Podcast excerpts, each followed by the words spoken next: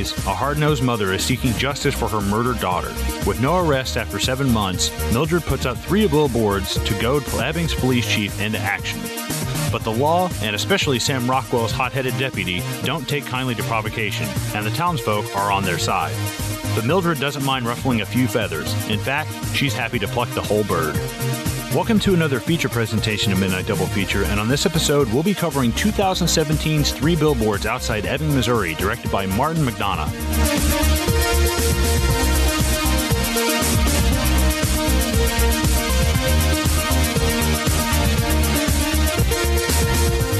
Ladies and gentlemen, welcome back to another feature presentation episode of Midnight Double Feature. I'm here with my main man, Colin. Colin, how you doing? Welcome back. It's almost like you never left. Welcome back. What's up, buddy? oh, thank you, thank you. It's uh, uh it, it- honestly, it does feel like I, I've left. Like, ser- like Yeah. we we we we just called each other off uh off air, and uh, it kind of like hit me when I heard your voice. I was like, dude, I haven't I haven't heard that voice in like a, a long time. Like, Jesus Christ. Yeah, and after like 10 minutes, we're like, I'm fucking sick of this dude. No, I'm just kidding. Yeah, yeah. Shutting down the podcast. See you later. It, it seems like forever until you, I mean, because we talked for a minute before we started recording, and it was like, all right, back in the saddle, we're gonna go. yeah, exactly. And then we had to watch this depressing ass movie.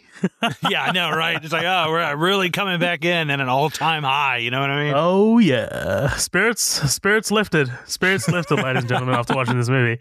Uh, but no, thank you so much, guys, for joining us for this feature presentation episode of Midnight Double Feature. Um, we're going to be moving through three billboards outside Ebbing, Missouri. I'm not going to do any accents today. That's the only little bit of tinge that I'm putting at the end there. That's I, I swear to God. There's not too many of them in this, surprisingly. Oh, you know what? I'm going to be talking about fucking Abbie Cornish's weird, weird Australian accent slash American accent there at the start, even though she is Australian. But whatever. I'm gonna. I got some nails to fucking you know punch into her coffin. Yeah. the most unrealistic thing about this movie is the fact that she's fucking Woody Harrelson. I'm like, bullshit. when I saw that, I was like, no way. This woman is like, this woman's going to fuck Ryan Reynolds or like Ryan Gosling or somebody. I was like, there's no way she's fucking Woody Harrelson, dude. Like, come on. And the second most unrealistic thing about this movie is that Woody Harrelson has a nice cock. Like, come Yeah. on. it's probably all mingled and frumpy and shit. Probably, probably. But uh, no, we're going to be moving, moving through this movie. Uh, we're going to be talking about it, breaking it down, um, giving our thoughts on it. But in order to do that, we're going to have to spoil the movie. So if you haven't seen uh, this film, then, um, you know, come back and revisit us some other time. But that also means that we're going to be swearing. So, as you like to say, Colin, there is an E on this motherfucker for a reason Mm-hmm. if you haven't realized already that we're going to be swearing. Uh, but no, if you're not already, uh, please follow us on our socials. We're on Facebook. We have uh, two pages. We have our main page called Midnight Double Feature. That's where we post all of our updates, uh, including what we're, uh, what new episodes are dropping, and we post posters on there and things like that. And then we also have our uh, exclusive group called the After Party. Uh, please feel free to join the After Party. You don't have to pay any membership. There's no none of that bullshit. It's just a great fucking community where people come together and talk films. There, there's actually a great question that uh, one of our uh, one of our great great after party members, Danny Falch, posted uh, in regards to this movie. Well. Some, somewhat related to this movie that we'll get to towards the end, but yeah, seriously, if you want to, if you want your um, if you want your questions discussed, or if you want to discuss anything on Facebook, uh, feel free to hit us up on the after party. Uh, we're also on Instagram, which is at Midnight Double Feature, and we're on Twitter, which is at MDF Pod. And you can listen to us anywhere, including YouTube, Spotify, and iTunes. Uh, and please, please, please remember to rate and review us on iTunes. That would be fantastic. Please give us however many stars you feel like we deserve. Uh, but please tell us why you're giving us those stars. Please tell us what we need to improve on. Please tell us uh, what we're doing right. We obviously love compliments. and yeah. But look, without any further ado, Colin, what did you think of three billboards outside Ebbing, Missouri? Eh, all right. No, I'm just kidding. um, So I I had heard this is one of the few moments in my movie loving podcast having whatever you know uh, phase of my life career what have you um, where there was a lot of hype around this not enough to where it ruined it for me uh, thank god you know Nice. you start hearing so much hype about shit and like you know there's a few movies like that that just like totally get fucking ruined for me but i feel We've like covered a few where you've had that that same reaction. I can't I can't remember specifically which ones, but yeah, No, you've yeah, definitely yes. mentioned that before. dude it, it absolutely happens all the time um and i'm not gonna lie a little bit of a spoiler alert it happened for it chapter two go see it for yourself um so basically um Oh, by know- the way, just just quickly, Colin, while you're talking about it, chapter two, um, I I did read out your thoughts on the last upcoming attractions episode. I hope that's okay. no, yeah, that's fine. I was actually listening to it on the way to work this morning, and I just I forgot to pick back up where I left off. I've been I've been trying to finish this audiobook, uh, Stephen King's Needful Things. It's fucking really cool, but I've got like four hours left, and now I've you started a new job, by the way. Fucking congratulations. Um, Thank you. Likewise, you you started a new job too. Yeah, Congratulations. Yeah, exactly. so now I went from working in a warehouse to an office job, which is uh, a big for someone who doesn't have a college education. That's a big step up for me. But I can no longer listen to podcasts because I can't have my phone anywhere near my desk because I do a bunch of legal shit now. Somewhat, you know. Um, but basically, I, I can't finish the goddamn audiobooks. I listen to it on the way to work now. Um, but no, yeah, thanks for reading out because I was like, God damn it, they did it chapter two and they didn't read my shit off, and I just didn't get to it yet. Um, so yeah, the hype didn't the hype didn't ruin this for me. I knew. Uh, I mean, come on, man, Sam Rockwell and Frances McDormand. I, I, it's not bad. There's no way. There's no way it's going to be bad. Like. Eh, Frances McDormand is a powerhouse by herself. I don't think that. I mean, I'm glad that she won the Oscar for it, and she's what she's what this and Fargo. I think are the ones that she's won for. You know better than I. I mean, you're the Oscar I believe god so. around here. Yeah, I, I Um, believe I believe it's those two. Yeah. Right. But the the powerhouse of them, you know, and Woody Harrelson, you know, he's kind of in and out. You know, he's only in not he's not even in it doesn't even feel like 10 scenes. You know, he he really comes and goes kind of quickly. Um, but he is he drives the plot so far and he drives the kind of soil that our story is planted in uh, because he is a i mean he is literally in the plot of those billboards peter dinklage out of fucking nowhere you know not a, not a guy who's i mean he's not i don't know i feel like he's bigger than the and i don't mean this this is not a pun i feel like he's bigger than the role that that he was in you know he's kind you of a he's a, son of a bitch. right i mean he's gonna change your name to Dixon. yeah.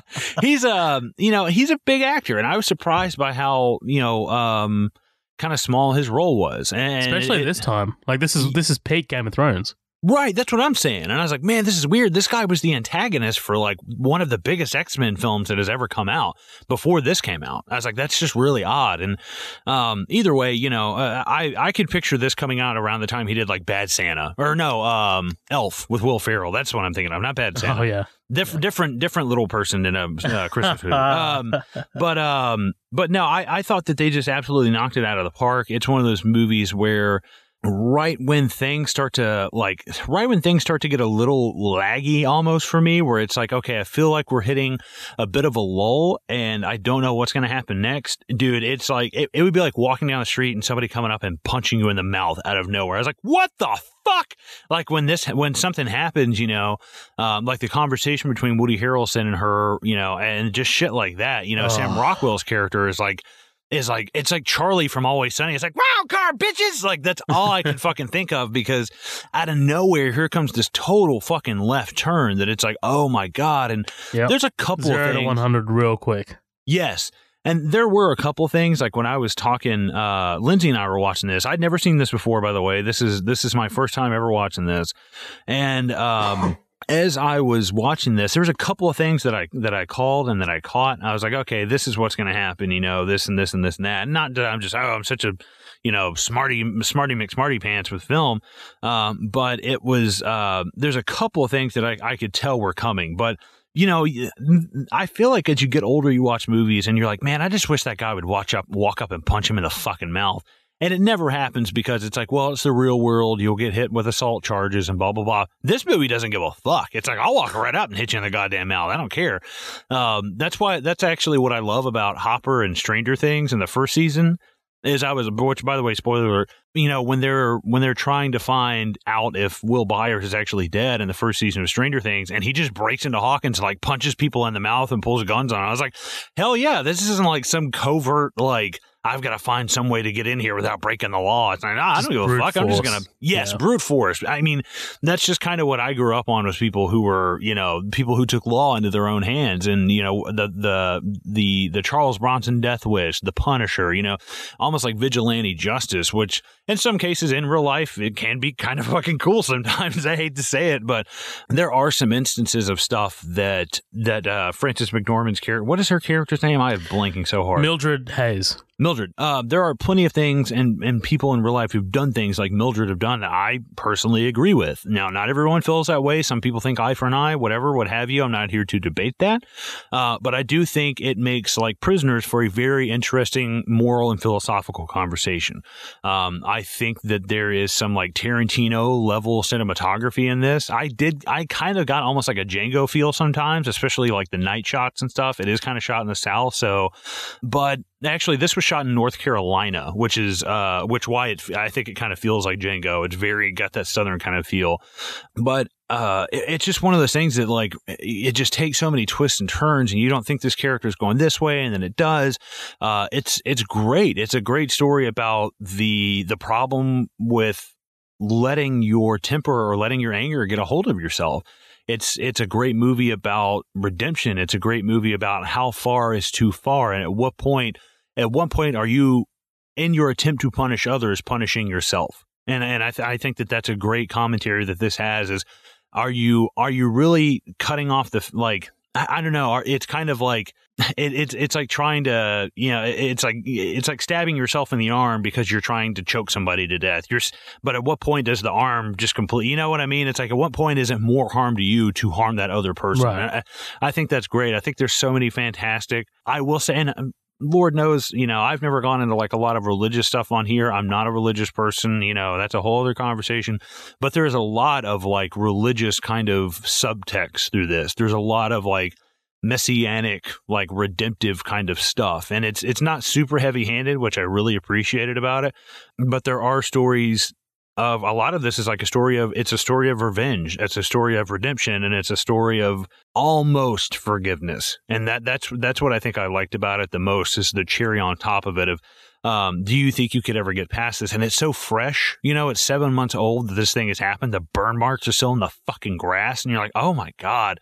But you know, I, I think that um, I think that this this is great. I think a movie like this only comes around every so often. And and I don't say that, you know, I, I save that for only a few things. I think that it's I think that its ninety percent score on Rotten Tomatoes is totally earned. And the hype was I, I dare say it could have been hyped a little bit more because this was just a fantastic movie. I would have no problem going out and buying this. And I think this is like this is kind of like it's not as it's not as hard of an attempt as prisoners but you can almost put it in the same kind of you know this person does this so this person reacts and blah blah blah. And everybody is making these wrong decisions based off of fear and anger and you know losing someone that they love. Um, so i think they have a lot of things in common with that. But yeah I, I just i just thought it was absolutely fantastic and it's it's it's nice to come back to stuff like this after doing like fucking child's play you know what i mean well, fuck yeah, man! Like that was my intention. um, so, I mean, obviously, look, Child's Play. I, I, I said on the last topic, upcoming attractions, never seen it, never seen the original, and before that we did Joyride. So like we did do we we did two sort of like I guess schlocky sort of like you know, movies that you can just sit down and watch anytime and be entertained. So I was like, man, um, and I don't think I've ever said this on the episode, on the podcast. I've said it to you plenty of times, but my personal favorite episode of ours um, is Prisoners. I love that episode. I loved. Yeah.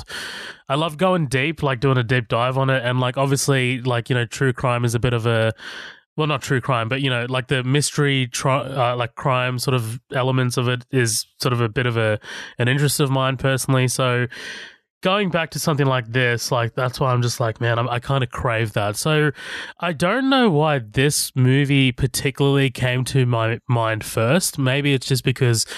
Uh, when I watched it in 2017, it just kind of affected me. Like I was like, man, like this, this stayed with me. And the reason I watched this was because, you know, every year I, I, I do watch the movies that kind of get nominated for the Oscars. Like, you know, it's like, oh, okay, there's a there's kind of a lot of lot of fucking hubbub around these movies. So let's let's just check out what they're about. And uh, my friend Chris and I, we kind of like you know cross cross start crossing them off the list.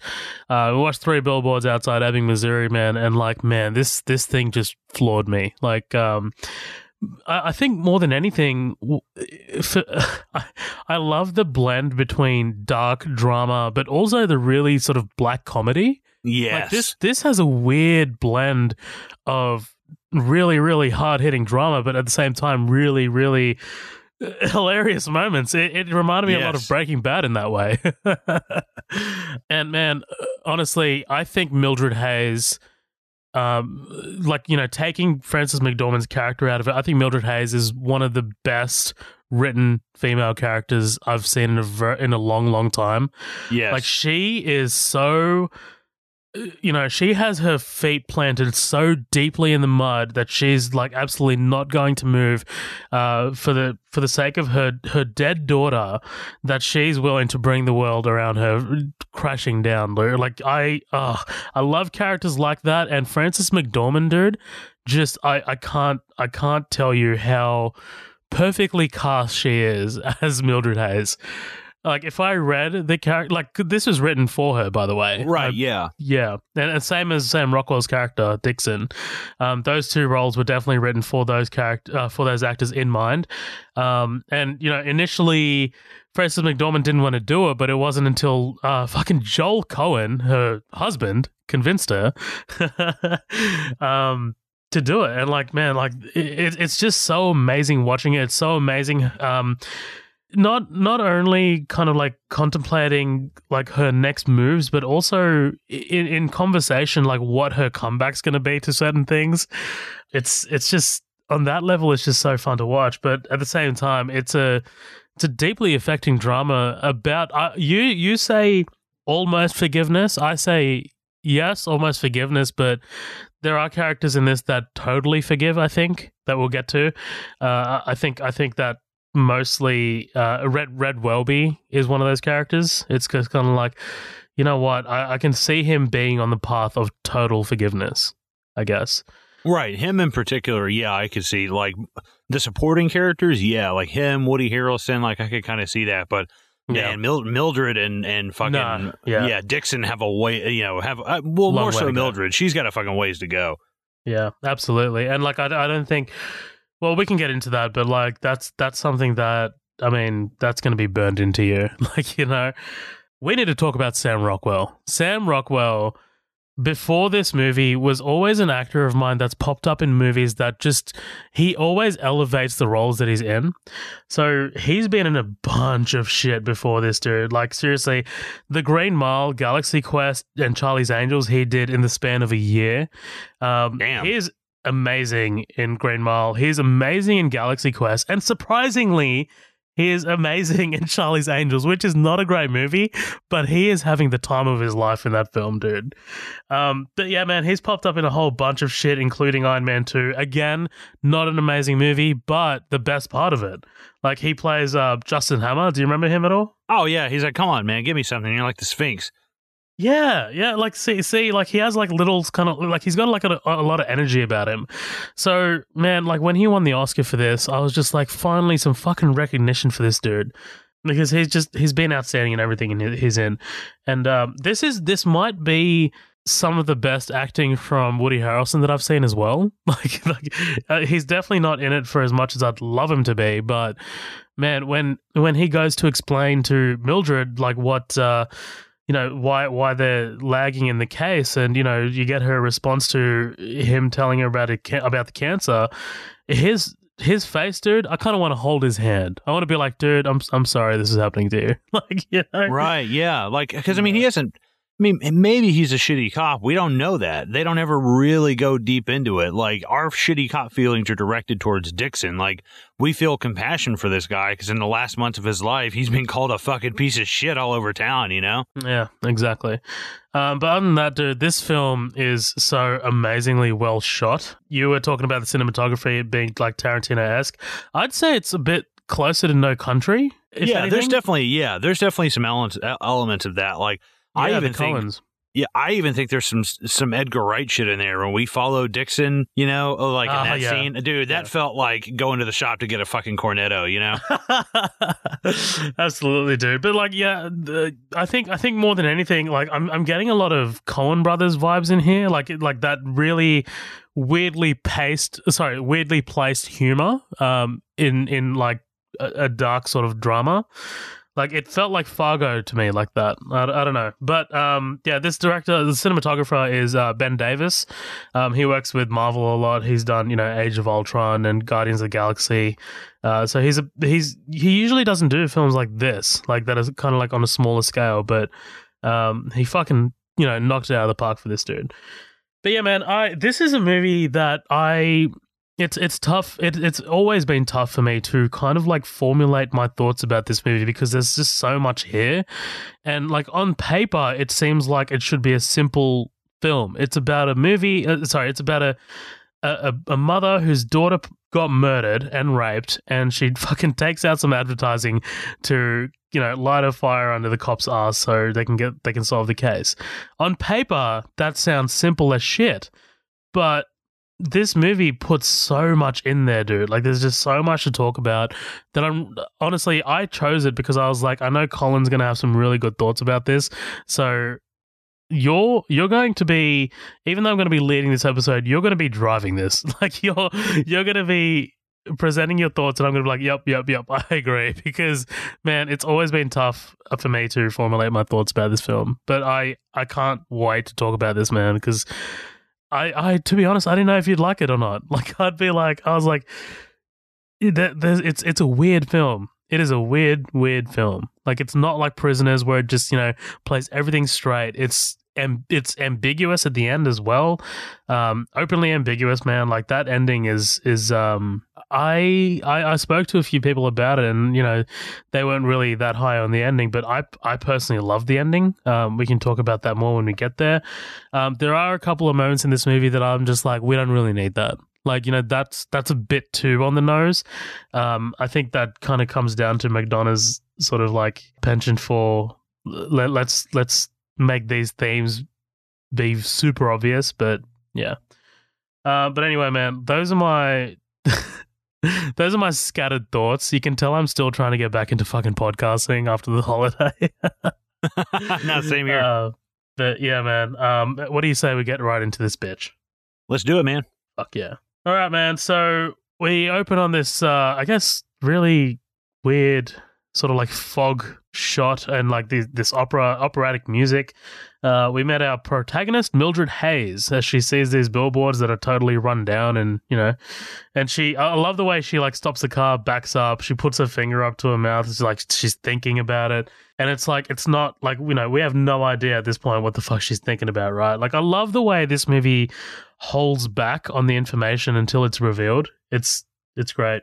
But her eyes look sad. Like you we we know that like she's not she's not thinking about renting out these ad- advertisements to for for something positive, right? Right. Yeah. There's something. It's also. uh, I think this is, except for the flashback, the last time you ever see her hair down. Mm. And I think I think that's awesome because like when you see to me when I see a lot of women like stop and put their hair up, they're like I have to do something right now. Like I'm either I'm going to be getting my hands dirty or you know I'm I'm working out or I'm doing something where I don't want my hair down in my face because guess what? I'm getting to motherfucking business. That's why I have my hair like and that that's, that's determination, yeah. Right, and that's just me. That's that's like that. That's just you know my take on it. I, hey, guess what? Don't have hair, and I'm not a woman, so what do I know? um, but no, I, I I dig it because right there the, with these three three billboards, because this is kind of um, it is kind of common in the South to see those every once in a while. These just deserted billboards, you know, out on the highway. Uh, you know, if you're on a main road, that's different, but you'll start driving by some that are just like you know hey, come shop at this Piggly Wiggly that closed down in 1994. You're like, what the fuck? Um, and I think there's something almost kind of like sad and horrifying about those at the same time. That this was something that like people invested money in and they had their hopes and dreams on. Oh yeah, I got that billboard and it's going to bring us money. And you know, there there is something terrifying about the interstate system that we talked about, like on Joyride, and shit like that. Like big billboards down in the middle of nowhere. Something about that scares the hell out of me. I don't know what it is either. Like it's something about that backcountry roads with like billboards and shit. I don't know what it is, but it can be sad and like scary at the same time. I know that's so random, but I'm kind of like that isolation sort of feel, right? Right. Yeah. I, this is going to seem so random, but have you ever seen Near Dark, the vampire movie? Uh, with Bill Paxton, I haven't. I've always wanted to though. Yeah. Okay, well, uh, good luck fucking finding it because it's not streaming anywhere. I found I found it illegally streaming on a website the other night, and I watched it.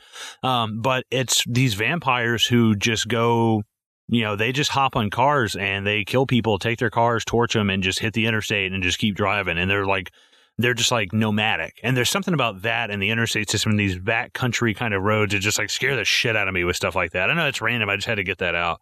I just gotta get this. Va- I gotta get some vampires in here into this into this podcast And- about crime. It has Lance Henriksen in it, one of the Oh, best fuck yeah. actors of all time. oh fuck yeah, fuck yeah, he's awesome, dude. Um, but I love like again chewing on a finger as she considers like you can tell her that you can tell like that she's thinking, okay, do I go to war? Like, am I ready to go to war? Yes. And uh, she walks into Ebbing adv- ad- Advertising Agency where she's received by Red Welby, played by Caleb Landry Jones, who we last saw in Get Out. Right. Yeah. I looked up Yeah. and I was like, huh, that's weird. I, I actually, I can't remember where I read this. I read that him and I think, who's the redheaded fuck from We're the Millers? Um, yeah, you know what? Keep keep talking. I'll I'll, I'll get it for you because Right. Um, it was yeah, between, he's, killing it right now. right. Well, it was between those two guys and Bill Skarsgård for Pennywise at one point. Um, because originally it wasn't Andy Muschietti, it was, uh, Cary Fukan, uh, is it, oh God, I think it's Cary Fukunaga. Yeah, Fukunaga. Yeah. Yeah, he did, you know, True Detective and Will Poulter is the guy's name. Okay, yeah. Between those two ginger fucks and Skarsgård, um, Skarsgård ended up beating him out after Muschietti take over. But those two guys were contenders for Pennywise, and man, I can fucking see it between all three of them. I really can. Uh, I think this guy. I mean, he's great in Get Out. He's just, you know, he's got that kind of way that he talks, and like I can't even do a great impression of it, but he has a very unique speech pattern that's fantastic. I love him. He was also in um, X Men First Class. Do you remember that? Yes, he's like the Screech or whatever, Screamer Yeah. or whatever. Yeah, yeah, yeah, yeah, yeah. Great character. I love his power and shit. He's just kind of like, you know, I don't know. He's kind of like a small role in that. I, I like the power, but it looks a little goofy in that movie. Like I was just Yeah. like- yeah. He's just ah, like his arms stretched out. like, "Ah." Yeah. oh man. Um. But yeah, she asked about the billboards out on Drinkwater Road, which, according to her, nobody uses that road anymore since the freeway got put in. Red checks his records and says that nobody's rented the billboard since 1986. She asked Now, to rent this them is- out. This Yeah, is modern, right? This is 2017. Well, yes, I'm I'm guessing it is, but the whole feel of this movie seems like it takes place in like the the late 70s or the early oh sorry, the late 60s. Like the Right, 'cause, like, the, the the- aesthetic of it. Right, like the cars aren't super super modern. We see cell phones, you know, like I think uh what Mildred is that her fucking name? Yeah, Mildred. And there's definitely like a DNA database. So Right. And like she's got like a flip phone, so I'm like, okay, this might be like 2008. That's all I could think. I was like, this might Yeah. be like mid to late 2000s. It doesn't, feel like 2019, you know? And I, think that's great. I think that's one thing that it's like movies like like It Follows. Yes, this is modern day, but we we leave out technology to make you feel timeless. Yeah, exactly. uh, she asked to rent them for the year, wants to know how much. Then she asked the question that makes us curious as the audience. What's the law on what you can and cannot say on a billboard? Yeah, You that's ominous. yeah, no. You can't say fuck, piss, or cunt. Is that right? like immediately we set up like how like what the vibe of this movie is going to be, right? Like it's it's going to be hard hitting, but at the same time it's going to be like, uh, all right. So there's there's going to be some humor in here. Uh, she hands over five thousand for the first month, gives Welby a piece of paper with what the billboard should say, and asks him to draw up a contract. I guess it can't be that like it it can't be set in like the seventies or something because five thousand for a billboard in the seventies is. That's that's crazy money. Well, yeah, especially for the three of them. I'm like, I wouldn't pay five grand for this ratty ass billboard. Fuck all that. I actually, it- and I do, I do love not to jump too far ahead. Her flipping the beetle over. That's great. Oh yeah. No, we're, we're already here. Let's yeah, let's talk about that. Yeah, I what what do you reckon the significance of that is? Like do you reckon it's like she's uh, caring, right? Like she's you know she's compassionate. I think it's the difference between I could crush this thing and put it out of its misery, and I could Yeah. crush. I could crush my my vengeance for this, my my justice that I want, and just be out of my misery of it. Or I can flip this and make it right. I could make it right side up. I could correct the thing that is wrong. And I think that's in a weird way. It made me think of Batman versus Superman when he's like, "Listen, the only way the world makes sense is if you force it to." And I was like, "Damn, that's a brutal fucking line." And it's a little, oh, it's a little underrated. I think that that line is fantastic, and I think that sums up Batman perfectly. And I think that in a weird way, there's a little Batman in her. Like she is just out for justice at all costs. Like she does not fucking care about the fact that this guy's dying. She knows she's dead. She knows she's dying. She don't give a fuck. You know, like she doesn't care if people threaten her. She doesn't care if people light this shit on fire. It is like, you know, you can break objects and you can destroy things, but like the ideal of what I'm going after cannot be destroyed. And I think I think uh, that's what I think. It's a symbol. It's a symbol of I will have justice, and it's like that's what's fucking cool about it that I dig. Like as a man, as a person, you know, I can be destroyed, but as a symbol, you're unstoppable, and that that's what I I love. I absolutely love that message in a lot of these movies. And that, that's what I kind of, and it's not the full message of the movie, but that's what I kind of took away from it is like, it's not so much what the billboards are saying. It's, it's kind of, I guess, like what they're representing as in like, why hasn't anybody done anything? It's not that like, I'm trying to be an asshole and I'm trying to get Chief Willoughby fired. I'm trying to uh, cause raise awareness to the fact that nothing is being done about this, and if nothing's being done, I will do something about this. Yeah, I like that didn't really occur to me about the beetle. Maybe I'll just now, now, now I just feel fucking stupid. Well, actually, you know, you know what though? Like, and here's something about I mean the movie that you you brought up that I didn't bring up in my opening thoughts that I totally should have. Um, the this this whole movie is kind of like a a cautionary tale about vigilantism. like, yes, you know what I mean? Like, you know, of course, in you know, Batman Begins and shit. Like, we see Batman, like, you know, uh, you know, kind of creating this moniker of Batman to be a symbol to strike fear in the hearts of his enemies and shit. But this is obviously a more realistic take on what happens if you take the law into your own hands, right? Like, this is kind of like, okay, you have this single-minded approach that you're going to that, that you're going to take. You're going to just hire out these billboards and get the cops to investigate the rape and death of your daughter, but you're not considering the ramifications of doing that. Like that's that I think that's that's what the movie's trying to kind of like get across. Like it's just like you can't always take justice into your own hands and it's never it's almost never good to do so, you know? It's always almost never beneficial to do so. Well, what Um, is he saying? You either you know die a hero, or you live long enough to see yourself Right. like take you take this thing too far. The cup runneth over. And that that's Yeah. what I love is like you don't know when to stop, and it's cool. I I dig that about it. It's like at what point are you crossing the line? And she Yeah. does. She crosses the fucking line, and it's like cool. Like I mean, that's yeah, that sums it up, man. Well, that's another thing about I love I love about a character, like, and it's the entire movie in general. There's no like none of these characters are kind of black and white. Like, you know what I mean? She's, you know, she's obviously the protagonist, but she's also a bitch. Like, you know, she's also she's got her feet so far down in the mud that she's like un- refusing to move. She's an immovable object. Like, if you if she met an unstoppable force, she'd still be fucking immovable. Mm-hmm. Same same goes for Dixon, you know. Like I mean, obviously his arc, his arc is something that I'll come to eventually, but again, not black and white. But yeah, let's move on. So yeah, again, helps the beetle. Uh, she hands him the piece of paper. I love that. Like we don't see anything on the paper. She's just like, Welby just guesses that Mildred is Angela Hayes' mother. That's right. I'm Angela Hayes' mother.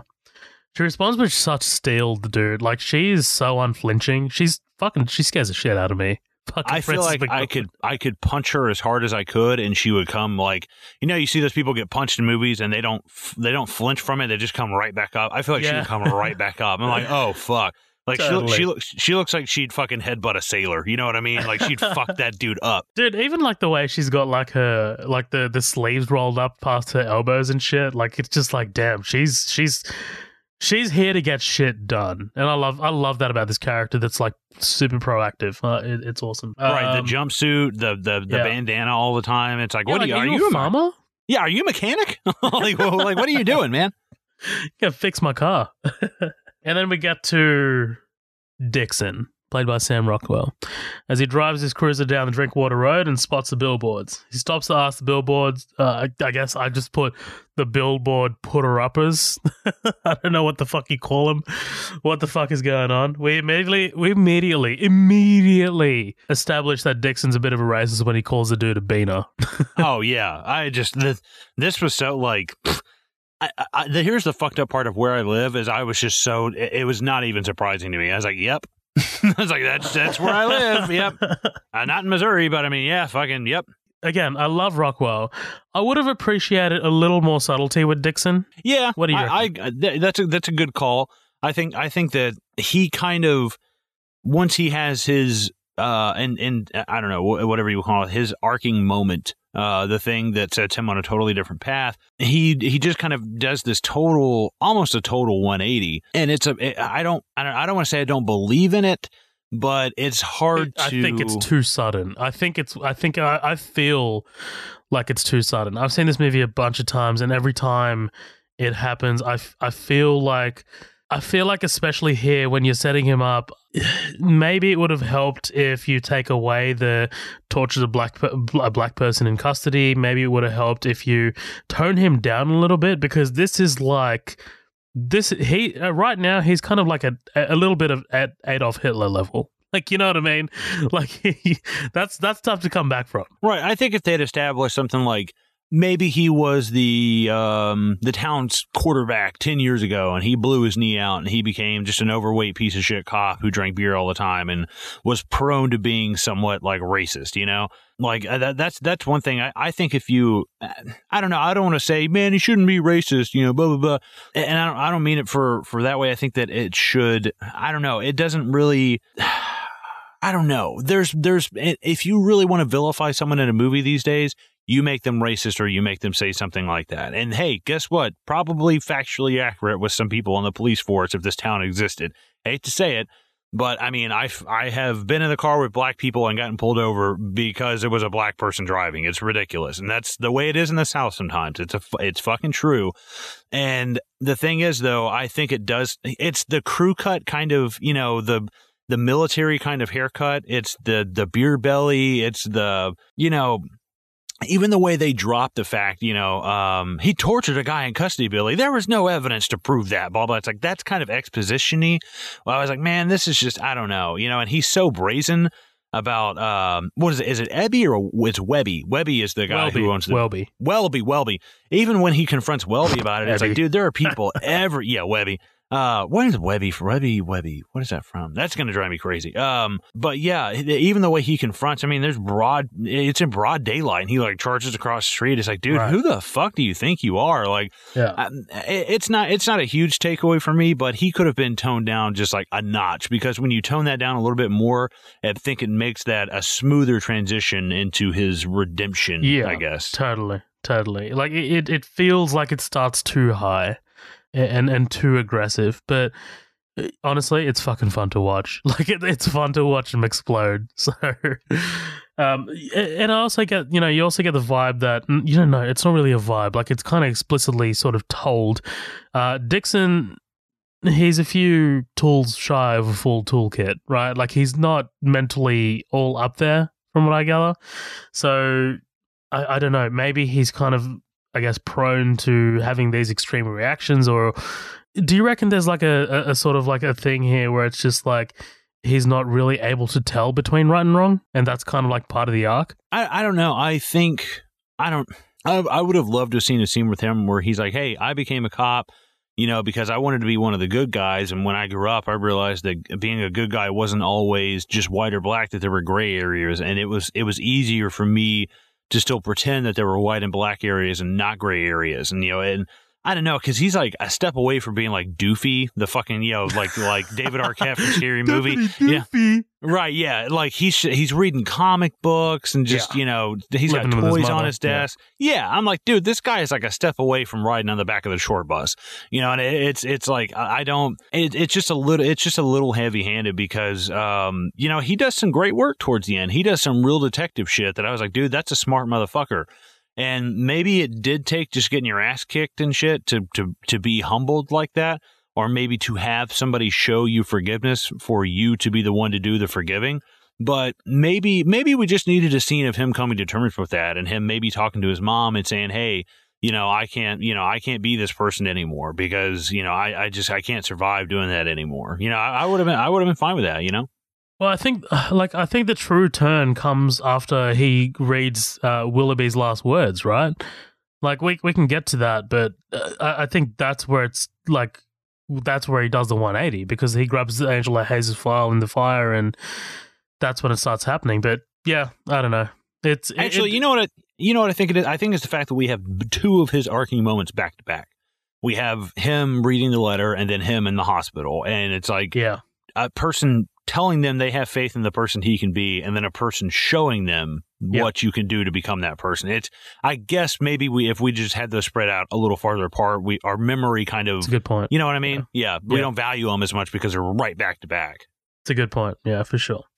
Um, but the dude points at the other billboards and Dixon herds further down the road. I love how he discovers this backward and we discover it backward. Like, yeah, it, it's not like you know immediately you know rape while dying and still no arrest. Like you know how come Chief Willoughby? Like we find out like the other way. It's awesome. Uh, but this guy recognizes Dixon and spits before Dixon threatens to write him up for destroying the environment. Now, this isn't the dude that he beat the shit out. Of. I assume this guy is just like I, I recognize so. you. Yeah, from, I, yeah, I think okay. he knows him from um, his, I guess, reputation. Right. Yeah. Well, he's yeah. the only black guy I ever saw in fucking town. So it's like, oh, okay, except for like the police, the police chief that takes over. I'm like, he must have been this guy because I'm not seeing anybody else. Just by using the d- d- the method of deduction, like, like right, must be this guy. Yeah. Dixon finally heads down to the first billboard. Fuck me. and uh, he calls Chief Willoughby, played by Woody, Woody Harrelson, and uh, at dinner, who says they've got a problem. And again, rape while di- dying and still no arrest. How come, Chief Willoughby? Uh, what do you think of that reveal of what the, the billboard said? Well, I assumed it wasn't going to be something for the Ringling Brothers Circus, so I knew it was going to be something, uh, something kind of traumatic. Um, nice. I know that there are a couple of true stories this is based off of. I don't think it's anything quite this dramatic, uh, but there were a few places. There was one in Missouri. This woman went missing, and they bought a billboard and just put her, you know, kind of like her, uh, uh her whole missing, you know, person status on there. Uh, and people do stuff like that all the time. Um, but I well, I did read. Uh, no, go ahead. Oh, I think you're about to read it actually. No, no, no. I'm pulling something completely out of my oh, ass. Okay, that I, okay. You go ahead. So this, yeah, this this situation is based off something that the director Martin McDonagh came across. Um, he was traveling around the South in 1998, came across a couple of accusatory billboards about an unsolved crime, which he described as, quote, raging and painful and tragic, alleging the murder of a woman in Vidor, Texas. The billboards highlighted the incompetence of police work and deeply, deeply affected McDonagh. He said that the image, quote, stayed in my mind, kept gnawing at me, and presumed that they were uh, put up by the victim's mother. He says it took him about 10 years to, quote, decide that it was a mother who had taken these things out. It all became fiction based on a couple of actual billboards. So, yeah. Damn. See, I was reading something uh, about a, a dad whose son. Uh, was a little boy, and he was kidnapped by this guy, and he was raped. And the they caught the guy, and they were taking him through the airport into custody the dad is waiting on a payphone with a loaded gun, pops out and shoots him in the fucking head. And uh, the guy served basically no jail time for it. Um, he they got him on some kind of I don't know. It, I mean, you're a lawyer, I'm sure you probably want to read about it. It's pretty interesting, but basically, he got like however many hours of community service. And this, I mean, this was a guy who like you know, fucking paid his taxes, worked his ass off, and he mowed his church's lawn for free on the weekends. Um, so all he did was he kept mowing his church's lawn, and it went towards his community service. So like his life didn't change at all, and he murdered the guy that raped his son. And I was like, that's fucking badass, dude. Like I'm all for it. I hate it. I'm sorry, man.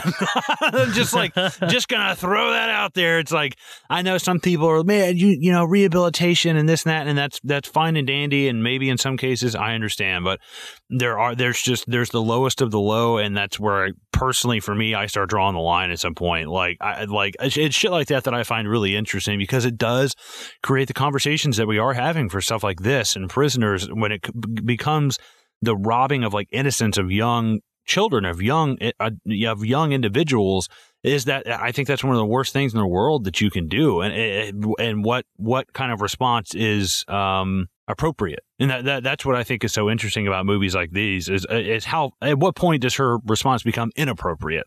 Um, and I, I, there's a part coming up kind of right off the bat where we start realizing, all right, yeah, she's a bitch. right, exactly. Um, by the way, I'm not going to further dig into that case because between this and um, just listening to the latest case file episode on Hinterkaifeck, I'm done with crime this week. I'm done with fucking crime this week, dude. It's fucked. I'm gonna cut out my eyes. I'm gonna. Yeah, I'm going to drink my sorrows. yeah, for real, dude. Sometimes you start reading about like Dahmer or something. You're like, I gotta go watch Family Guy, dude. Get me the yeah. fuck out of this room for a while. Yeah, I gotta get me some Office, man. Seriously. Yeah. Um but yeah, anyway, so Mildred drives her son Robbie, played by Lucas Hedges, to his school. Uh, and he sees the billboards. Obviously, he's harboring some fucking disdain for her. Um, I feel I feel really bad for um, Robbie in this film. Actually, what do you think? Yeah, I mean, she. It's almost like, did you forget that I'm also here? That I am your yeah. kid, that like this is affecting me as well. It's like, yeah, man, like you really feel sh- shitty for him. Like at first, dude, in, in the first parts of this movie, you are gun ho and you are fucking with her. But then as the time goes on, you see how it's affecting Willoughby, how it's affecting right. the people in, in the town, and you're like, well, fuck them. And then you see what it's doing at home, and you're like, man, this is fucked, man. Like, at what at what point do you? This crusade. Yeah. Right. At, at what point, I hate to say this, but at what point do you kind of cut your losses and say, hey, I have to move on? Like, I can't let this. It is a huge part of my life. It is not the entirety of my life. You know, that's the thing. That's where you become obsessed about it.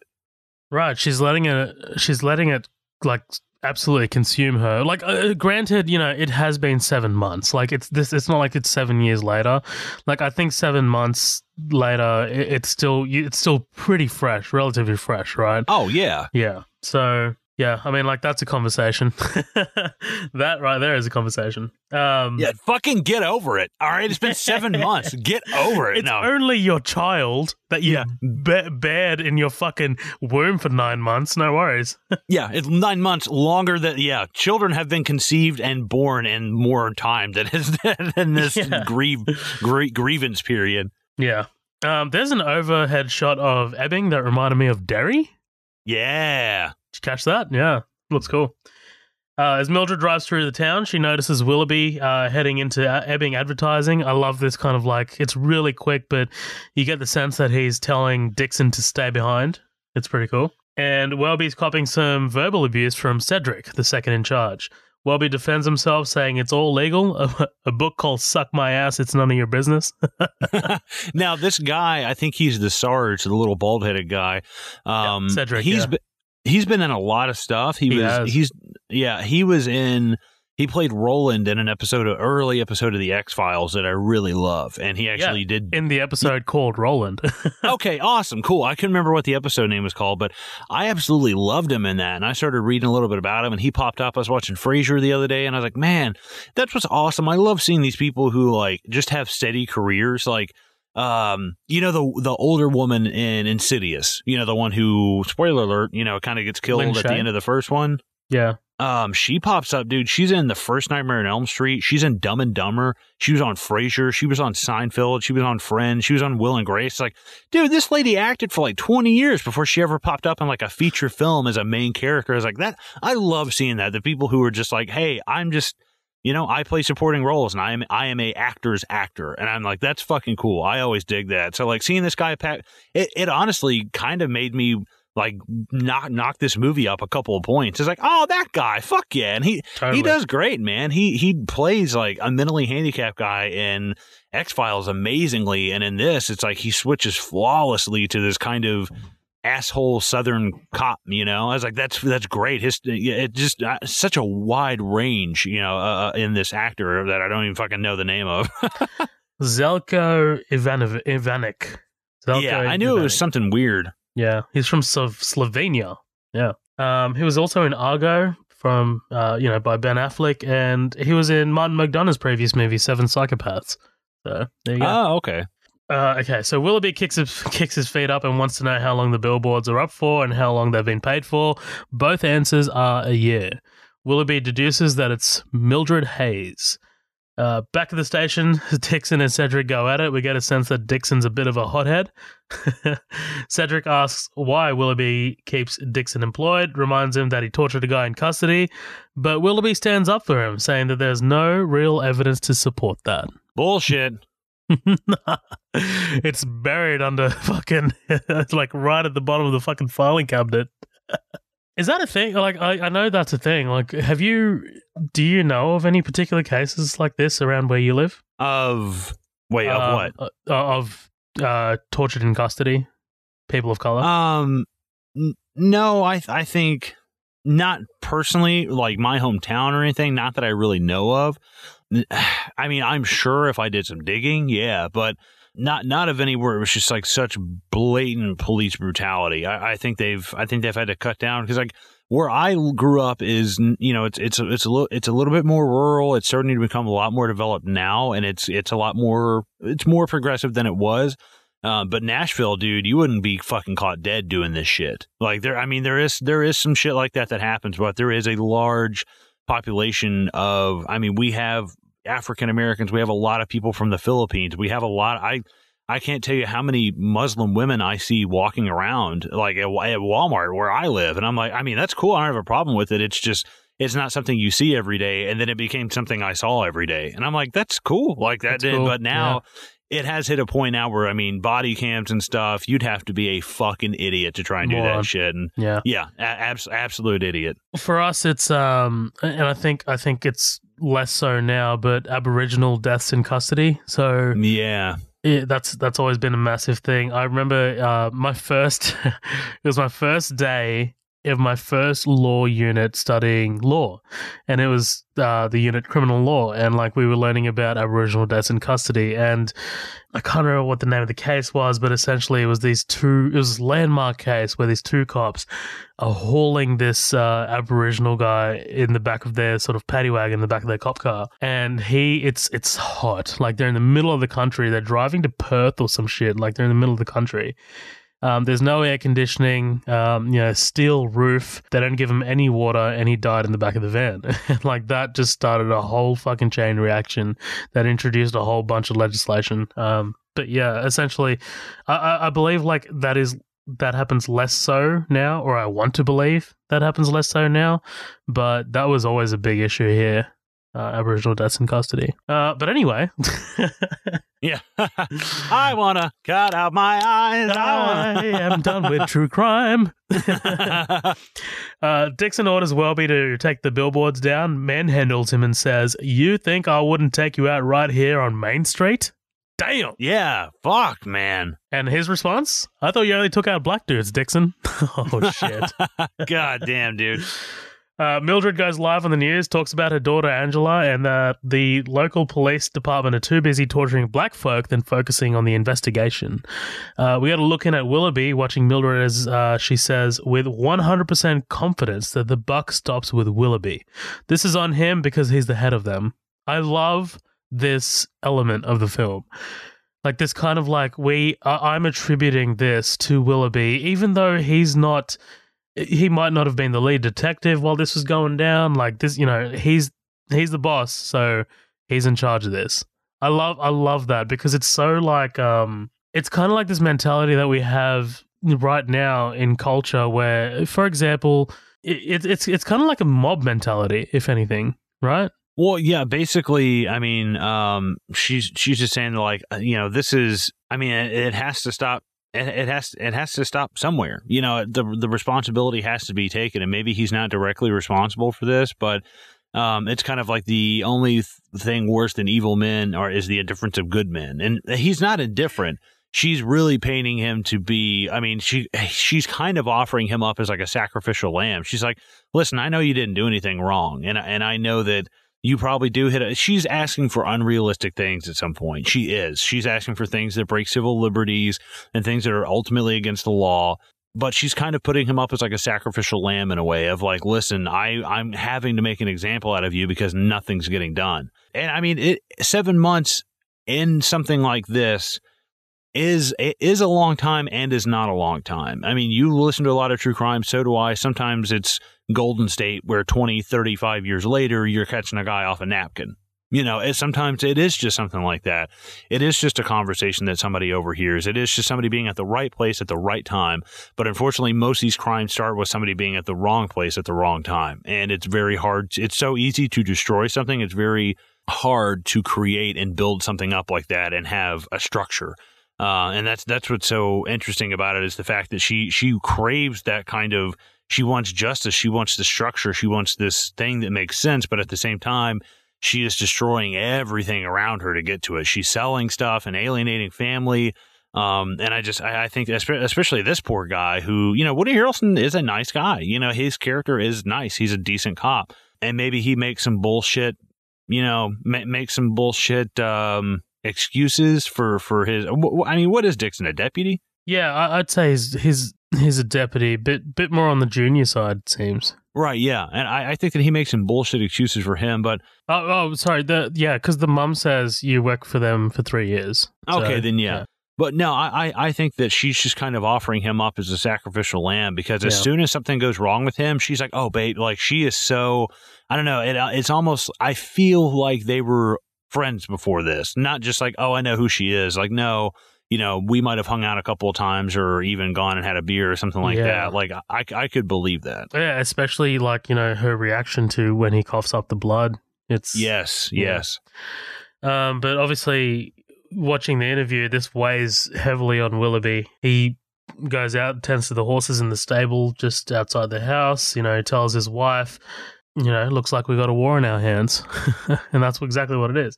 By the way, Abbie Cornish, um, beautiful actress, Australian, but I don't think that she's that great in this. I don't. I'm just gonna. Like, I mean, if, if there's a weak link, it's her. Yeah, I mean, if I had to pick something, I guess, but I, it didn't really because her screen time is so minimal. You know, yeah. she is just yeah, kind yeah. of like, oh, here's my wife. It was just the the age difference was one thing. I was like, what? like that's kind of weird. Um, yeah, but but I mean, apparently Woody Harrelson's got a beautiful cock, so who knows? Um, but but no, that that I mean, and just seeing him answer the phone at the beginning, like, God damn it, you're in under my fucking goddamn Easter Sunday. Sorry, kids. like, um, but it, it it did kind of um. I mean, I, I guess if I had to pick on something, you know, but she's just she's got limited screen time, you know, and and it's not something they don't they don't pay a shit ton of attention to her character, so maybe that might be for the better. Yeah. Uh, Willoughby goes to visit Mildred, asks to talk. Notably, she doesn't let him in, right? Did you catch that? Then she decides to, you know, have this conversation. Oh, hell yeah, outside. I do the same thing. For sure. He's reminding her why the police are no longer pursuing the case. The DNA doesn't match anyone in the database and there's no witnesses. She suggests pulling blood from every man in Ebbing over the age of eight, but rights laws prevent that. And what if he was just passing through, says Willoughby. Her resolution? pull everyone's blood in the country. She says that if it were her, she'd start up a database and put every male baby that was born on it. As soon as he did something wrong, make 100% certain it was him and kill him. Damn. Right, yeah. And that's where you get into like I mean, some Hitler shit. You're profiling people. You're like putting totally. their shit on a database. Like it, now you're going guilty until proven innocent. You know, that's where right. now she's starting to fuck up. You know, like now you have unrealistic expectations from what you're talking about. It's like, dude, that's not going to happen, man. Like, and it's not going to, it's definitely not going to bring yeah. your daughter back. Yeah, absolutely. And you know what? This, this totally reminds me of like, you know, if you follow uh, news pages on Facebook and like they post like videos of like, I guess, accused pedophiles or accused murderers or something, you know, being hauled off to prison or like hauled off to court or some shit. And then you see the comment section and it's always like, you know, hang him or castrate him or it's like something totally extreme. Uh, even though, you know, this person has not been convicted or you don't know what evidence there is or you don't know why they're being questioned. It, that's what it kind of reminds me of. Like it's kind of like this you know, the the extreme answer is always the answer kind of mentality. Right. Yeah. There's, I mean, with with certain people, hey, fuck it, do it. I'll pull the switch. I don't give a shit. Um, but I mean, there like th- there is due process. There is. This is not the Middle Ages. We're not going to kick your door in and fucking put you on a pole and run you out of town or hang you. Um, there there are people who there are innocent people who are found guilty of crimes every day, and that's the reason why this movie is kind of a good example of that. You know, there's two people in this who are like, you know, yeah, I mean, one of them is semi innocent, innocent of the specific one they're talking about, but not the general. Um, you know, the the guy towards the end. Um, he did something. Yeah. Right, he did something, and it's kind of like with prisoners. It's like that guy was fucking innocent, man. Like, like, good God Almighty, you know. And it's it's the price you pay when you go off of a hunch and you don't have the evidence behind it. Absolutely. Absolutely. Uh, she refuses to take the boards down. Willoughby tells her that he's got cancer. She says she knows, and that most of the people in town do. I love Willoughby here, man. Like this, this might be my favorite scene of Harrelson's. He, I just love how how hurt he is because she's still put up the billboards knowing that fact. Well, they wouldn't be as effective after you croak. She says. Whew. Yeah. You can see the hurt and the the regret in his eyes. The I'm sorry that it got to this point in his eyes, like because he, he's genuinely he's genuinely upset in this situation. Right. Yeah. And I, I couldn't.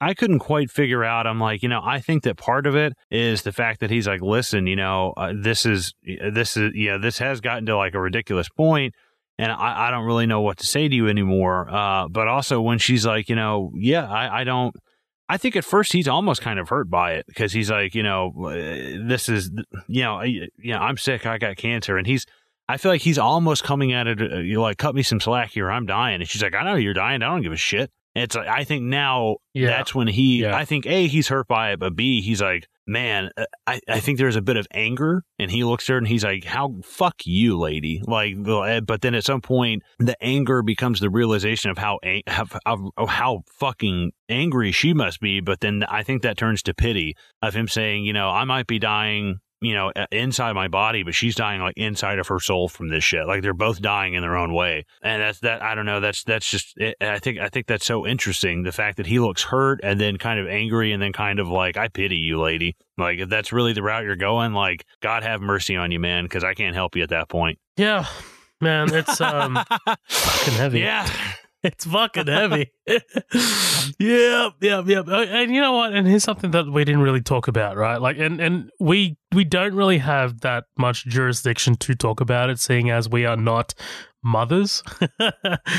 but you know what, man? A lot of a lot of mothers, probably all mothers, would kind of sympathize with what Mildred is doing here.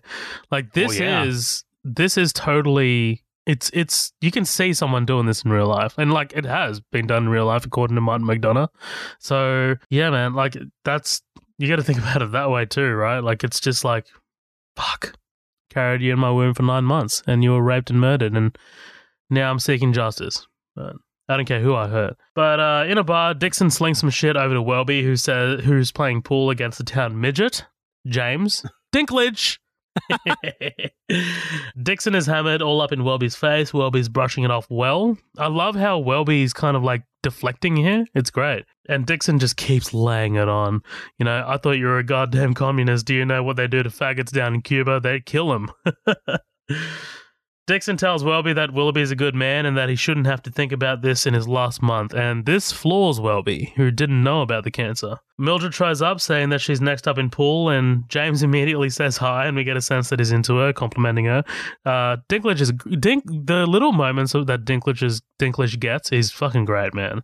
Just shows us how great of an actor he is. and about time you get home to your mama, Dixon. Uh, Mildred arrives home. Hey, Robbie, I think that midget wants to get in my pants, not realizing the priest is in there. Uh, but essentially, this priest is trying to coax Mildred into taking down the billboards. I love Mildred's face as the priest is going on about this. Like, she keeps her eyes down as the priest is talking until he mentions Willoughby, and then, like, her face just looks up. She's like, no. He says the town is dead set against the billboards, that they know he's a stand up guy. Took a poll, did you, father?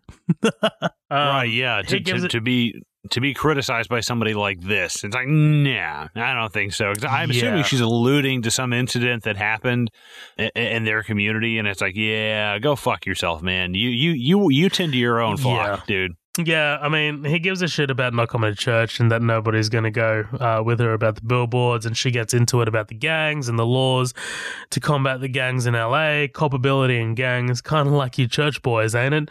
And man, this escalates quick. You're culpable because you joined the gang, man, and uh, tells him to get the fuck out of her kitchen.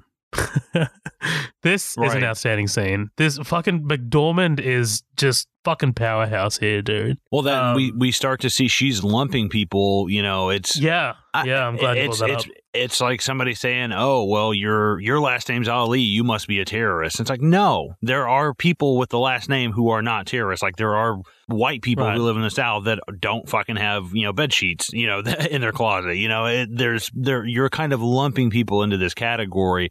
You know, they're like the Hell's Angels are a motorcycle gang, dude. They do fucking nice shit all the time. Now they've done some horrendous shit, but they do some pretty nice stuff as well. So it's like, well. Like, are we just going to kill all of them because there's some who take shit too far? It's like, no, that's just painting everybody with the same brush. That's fucked up. Right. And I was going to ask this question later, but this is the big question that's kind of lingering over this entire sort of like film. The way this movie closes out and the, the the logic that she's applying here, is she going to kill that guy in Idaho? Because if she's lumping them all in one group, then like at this point in the film, she probably is, right? Like if she like from what she's saying, she's like, Well, he's culpable. He did this. So Right. I, I don't know because with Sam Rockwell's character, I think that whereas he's shown forgiveness by somebody else, I think that he is the one to show forgiveness to her and be like, listen, I, uh, we're not talking about forgiveness on a level of what happened to your daughter, but like, I think the seeds are somewhat planted there. Yeah, I mean, uh, like that's still that's still something that I, I really haven't decided on. By the way, so if you're if we get to the end of the podcast and uh, I'm going to be like I don't know, then don't be surprised because I I don't know. Um, yeah, so Willoughby loses uh, the doctor after he tells um after he tells him he's back on him. He he's got his back on him about the billboards, and Willoughby asks Dixon to give him the file and Angela Hayes, a lady with a funny fucking eye. Oh, yeah. A fat dentist and a lady with a funny fucking eye. they go back out to the billboards. Willoughby asks to ask Dixon to lay off Welby or he'll kick his mama's teeth in. Dixon kneels over, thinking as Dixon says, sorry, Willoughby kneels over, thinking as Dixon says there's nothing to look for. Uh, Mildred visits the dentist. No numbing, no Novocaine, and um, he's a bit of a dick. Just stands there, arms crossed, as the numbing agent goes to work. She pierces his fingernail with a drill. What do you think about this? Oh, dude, I'm t- I was so fucking down for it because I mean he's like it'll take a couple minutes, and then like 20 seconds later he's trying to pull that tooth out, and I'm like, okay, like I mean they had already said something about fat dentist anyways, but I mean it's like man that, that I don't know, it, it kind of it ends up being a thing because now we see where she's kind of been a bitch and she's you know treating this guy like shit who's dying of fucking cancer. And I understand what's happened, but you cannot hold him personally responsible, you know, for this thing. Like, and then when we see the town trying to kind of physically harm her to get retribution, we're with her because she is in the she's in the right. They're trying to physically hurt her now, and it's like, all right, nope. Like we we need now that we've kind of shown that she's gone too far, we need to reel it back in, and we need to show the fact that um, we need something to get us back on her side, basically. And I think that scene does a great job of doing it. And I fucking loved it. Fuck this fat bastard. Yeah, it was um fucking graphic too, right? It was well done. uh, Willoughby and Dixon enter the gift shop. Uh, Willoughby asks if asks her if she went to the dentist that day. I love that. Like she's trying to hide it. She's like, no, but really, like her fucking mouth is numb. And Fat Dentist wants to press charges, so they're going to have to bring Mildred in. Mildred's at the police station interview room. Dixon's guarding the door. Of course, this is the conversation about the persons of color thing, right? Mildred asks Dixon how it's all gonna how it's going in the N word torturing business. Dixon corrects it. It's it's it's funny. It's it, it's kind of like is Dixon kind of like I don't know if he's smart enough to to be justifying his actions if he did torture this guy. Like, Right, yeah. If it's Eh, kind of like if it's kind of like you know it's it's not that bad because it's persons of color torturing in uh, business. Right, yeah, it's almost like is he making a joke or is he like, yeah, I did it, and I'm going to be funny about it. You know, it's kind, it's Right. like which way is this going? But as soon as he says something, oh, it's the persons of color torturing business, he's like, and I didn't torture anybody. So I, I think, I think that it's, I don't know, much like the ending, I think it's left a little ambiguous, so you can kind of. I'm pretty sure he did, but yeah, I mean, you never know. More than likely, he did. You know, Yeah. But I mean, Willoughby protects Dixon again. He says, Don't give me that look. If you got rid of every cop with the vaguely racist leanings, then you'd have three cops left and all of them are going to hate fags. So what are you going to do, you know? right. Yeah, exactly. I mean, they are in fucking Missouri. What are you going to do? Uh, Mildred denies that she drilled a hole, but Willoughby doesn't care about the dentist. Nobody cares about dentists. you think I care cares, about dentists? I don't care I about dentists. The, I love the way he, he enunciates it. What he cares about or he is interested in is trying to help her in court, tying up her in sorry, tying her up in court so long that her hours at the gift shop are so shot to shit that she ain't got penny to pay for another month's billboards. Willow Willoughby is interested in that, right? Well, that's kind of Willoughby's plan. It seems a little harsh, I guess, but I don't know. Do you reckon he's just kind of like squaring up, or it's it, that's an, a legitimate thing he's thinking about?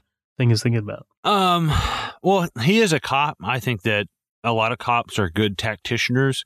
Uh, I think that uh, you know, don't ever underestimate your opponent, and you know, try to figure out what their next move is going to be. And I think that if you have if you have a pipe and the pipe is busting water out of it, you don't try and find something to a cork to shove in the pipe. You find the switch to turn the water off completely. You want to kill it at its source. So if he's like, if I can kill, you know, if I can, if if good analogy. Right. Or uh, thank you. If he if you want to kill a plant, you don't just sit there and rip the plant out by the roots. You can shut off the you know block it out of the sun. Uh, it's effectively the same thing, and uh, you you know that that thing won't be able to grow back. And that's that's basically what I think he's doing. Is he's like, I want to, I will put you, I will put you in a spot where you can't afford this anymore because. I think it's also from Willoughby's standpoint, uh, which you know we don't we don't know his hundred percent true feelings on it yet. Um, but I I think um, I think that he's kind of hit a point where I, I, I, don't know, maybe still initially he hasn't, you know, because when he leaves that note, he's like, I thought they were a great idea, you know, blah, blah, blah. But I think at first he's like, this is what my wife and kids are seeing in the last months that I'm alive. Right. Uh, that's why I said when he, yeah. Right. Or when he has that conversation with her, you can see the anger and he's like, this is what my family gets to put up with right before I die. And I, but yeah. I think after a while, he kind of can start to see things from his perspective as like, whereas she lost the kid, and or the daughter and he he's you know she's she's dealing with that. He's the one being lost and he's having to watch his family deal with that. And it's like damn that is so interesting to see someone who lost somebody have to play and and and see the emotions and and and see the other side of things from someone who is going to be the one lost. And it's like damn that is so fucking right. interesting to me man. The contrast between that of like literally the puzzle pieces of different puzzles connecting together. I was like, that's fucking nuts. Dif- different circumstances. It's a different picture, but it's a similar puzzle piece. Right. Like through her actions, she's created another victim. Yeah. She tells Willoughby about her ex husband's tractor trailer to pay for that month's billboards. You know, I got I got a little what she say? She's like, uh, I got some dough put away. Find out about her ex-husband Charlie, still with a pretty little intern who works down at the zoo. He doesn't know about the billboards. He's an ex-cop and an ex-wife beater. And man, this this first time I saw this, this shocked the shit out of me. I was like, Willoughby's just short, sharp cough, but it's spray of blood that hits Mildred in the face. He didn't mean to, and she knows it. This is such an. This is one of my favorite moments in this entire movie. Right? We've seen them as rivals, as enemies, but just even just for like a, a, a little moment like this, right, where suddenly this becomes real for Mildred she helps him. She calls him baby. She goes to, uh, I guess, get someone for help. She doesn't judge him or blame him. Like she doesn't enjoy this, right? She's she's she's suffering through this just like Willoughby is. It's fucking an amazing piece of compassion that uh, Mildred Hayes is afforded. Right. Yeah. I, I think this is a great scene because um, it is it is nothing personal. You know, like I, I think that how she feels about him, as crazy as it sounds, it is not something personal. She is just trying to provoke and and get the, you know she is trying to raise awareness so so people don't forget about it. And hopefully by doing this, she's going to get people on the news and get people talking. But unfortunately, he's the one that she kind of you know pins it on. Uh, it wouldn't matter if he were the if he were the deputy. Hey, great, I don't give a fuck. You give me the chief of police. You know, it's whoever the chief of police is. So they're kind of, I, I don't know. It almost reminds me of there was a, I can't remember if it was World War One or World War Two. of the the soldiers, and on Christmas Day they all stopped shooting at each other and like had a meal and played soccer. And the next day went right back to shooting at each other. I was like, that's fucking nuts. But it, it hit a point where it was Yeah. like, you know, it, there was a time to be civil and there was a time to pick up the gun. And at that point, you know, I, I think that when that happens, she's like, oh my God, you know, I know you didn't mean to do that. I think that the maternal instinct kind of kicks in. This is a woman who is grieving for the loss of a child. And I think that that maternal instinct just snapped like right back into place. And she's like, oh, baby, I know you didn't mean that, like, blah, blah, blah. Uh, and it's great. It's such a good scene because we need it. She's been such a bitch the whole time. Like, we need that scene to show that she does have that kind of soft We side. she doesn't she's really. still human. Right. We don't really see her break down. We don't really see her, you know, question what she's doing. She's so strong and steadfast that, you know, we need a moment to show the vulnerability of it. Yeah, absolutely, man. Like it's it, it, it yeah, was just top such that shit, effective moment for motherfucker. No, I'm just kidding. I, I can't. There's no way. There's no. I, I don't even try anymore. I'm just like, okay, we, we all know who the better podcaster is. All right. Oh, can fuck you. yourself. Willoughby's gurneyed into an ambulance, um, and Willoughby tells Dixon to let her go. Right, like he's already kind of showing him the right way. And after they take Willoughby away, Jeffrey, the fat dentist, and the lady with the funny eye come to Mildred and tell her to take the billboards down. That didn't happen. Maybe that's a deleted scene. The notice that I I'm was reading about to off, say, I was like, wait, when the fuck? I didn't see Yeah. that shit. yeah, I think that's a deleted scene. I'm reading off a off a off a kind of like a a breakdown, and that's I think that's deleted. You should have just Uh, ran with it and said it was an Australian cut and be like, ah, well, yeah, it's just, uh, you know, it's just the stuff you guys didn't get, you know? But we kind of cut over to Robbie and Mildred driving down Drinkwater Road again. He didn't read the police reports because he was depressed enough as fucking was. This is causing him some strife. Like this is he wants to he he doesn't want to forget, but he also doesn't want to be reminded every day. Like this, I get this. I get I get what Robbie's feeling. It's rough. And then we get this flashback. This is the one scene in the entire movie that I feel like can be cut out entirely. Um, Yeah, I think if it's they a don't little show her- nose. Yeah, Yeah. And if they don't show her, it's a little bit more powerful, you know? yeah. Uh, I I feel like yeah, but also like you know the convenient. You know, I hope I get raped. I hope you get raped too. Is this kind of like okay? Uh, this is how I want to think about it. This is how I like to think about it because I feel like this this movie is stronger than this scene makes it out to be. I hope that this is kind of how Mildred pictures how this interaction went, her last re- interaction went. I hope that this didn't actually happen, and I hope that this is kind of like Mildred's guilt, uh, sort of creating the situation in her head, if that makes sense. Right, yeah, because it is it is way too. I mean, oh, I'm gonna get raped. I hope you get raped. It's like, good Yeah. God Almighty, why why didn't you just give the guy the gasoline for fuck's sake? I think the only reason why this whole scene will stand up for me is because like, there will be no more cunts in this house. Oh, are you moving out? I was like, dude, I fucking laughed so hard. I was like, I, I fucking needed it too, dude. I needed that laugh. I could, I like uncontrollable laughter. I was like, I gotta pause this shit, dude. I'm fucking laughing my ass off because it is such a good. Sometimes they, sometimes people set up a joke. And you can see the set, you know, you see the setup and you know the next, next line, you see it coming from a mile away. And I did not see that coming, man. And I fucking was laughed my ass off. There's- There's another one. There's another one coming up that's kind of related to that that I'll mention soon. So, uh, we got to look in on Chief Willoughby. Um, he uh, doctors say he needs to stay at the hospital, but he ain't staying, and isn't arguing. Again, Willoughby has no plan on on, on being treated for this. Uh, and then we get back to Mildred, who tries to make Robbie laugh, takes a spoonful of milk and cereal, and she slings it straight into his face. Robbie Yeah. says, "You old cunt." And my favorite line in the entire movie, dude, I ain't old, Robbie.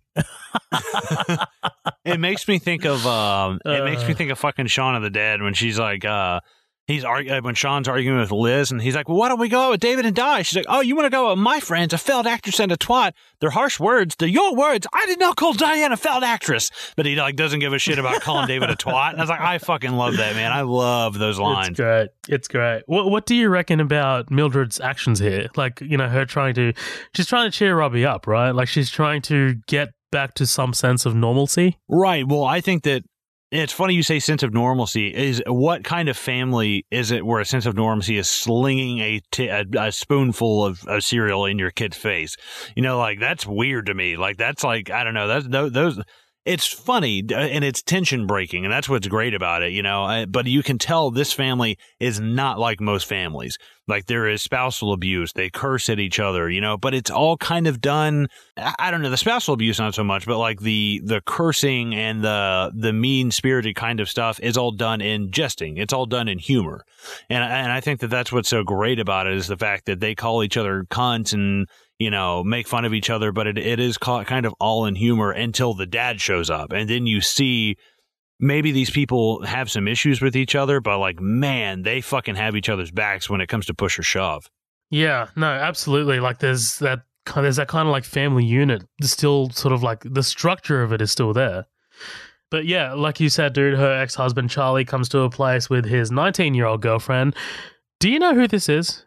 Uh, no, I thought it was just like the the female Bill Hader. I was like, she she talks like I don't know what it is.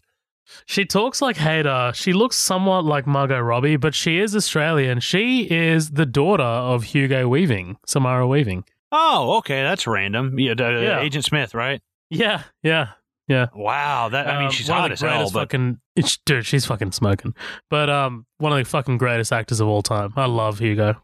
Yeah, so she hadn't heard a word from them in seven goddamn months, and she, you know, this gets this gets physical until Penelope interrupts, um, saying that she needs to pee. I love the the ongoing joke that she smells like shit.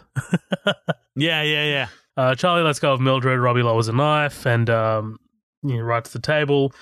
And uh, we we kind of find out here from Robbie that Angela asked her Angela, the daughter, asked her father to move in with him before she died, right?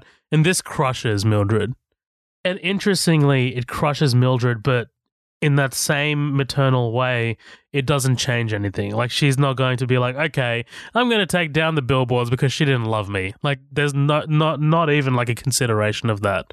And she's like, she's still my baby, even though she wanted to move in with her with her hus- with her husband, uh, with her father rather. Sorry, but um, well, and you, you know, you know yeah. what Samara Weaving is in. She's in that new movie that just came out, Ready or Not. Yeah, yeah. I, I thought that's. Oh, okay. It's not out here yet, but yeah, she's. We, we talked about it on upcoming attractions actually. Yeah, I I haven't seen it yet. Apparently, it's supposed to be actually actually pretty good. But I was like, all right, that's gonna suck. that's what I said on the episode too, dude. I'm like, I I don't know about this, Matt. I don't know about this. But uh, we get to Dixon Dixon's mum says he needs to fuck over fuck over Mildred's friends, and uh, you know Dixon considers this. Mil- Mildred finds the shop closed, handwritten note on it says, "I got arrested." Denise with a sad face. Mildred comes down to the police station. hey, fuckhead! Dixon arrested her friend Denise for possession of two marijuana cigarettes. Oh, it's absolutely fantastic when she comes in and She's like, "Hey, fuckhead!" And the sergeant, is, you know, and, and fucking Dixon's like, "Yeah." And she's like, "Dixon, you do not address her when she calls you fuckhead." oh, it's so good, dude. Uh, and then we get to we cut over to Willoughby and Anne having a day for themselves, right? Like this is kind of like setting up his impending suicide, or yeah. But I love I love you know Willoughby speaking to his two kids you know, about the fishing rods, and then they go over and fuck in the forest. Oh yeah, I know. Like I was like, I hope they don't cut to them fucking because we all know they're going out there and fucking. yeah, I, I, I need some subtlety, guys. Come on. Yeah. um, Mildred is fixing the flowers in pots and in the, the billboards, and out of nowhere, a fawn appears. She opens up to the fawn, right? This is this is great. This monologue. How come you came up here out of nowhere, looking so pretty? You ain't trying to make me believe in reincarnation or something, are ya? Well, you're pretty, but you ain't her. She got killed, and now she'll be dead forever. I do thank you for coming up, though. If I had some food, I'd give it to you. But I've only got some Doritos, and I'd be scared they'd kill you. They're kind of pointy.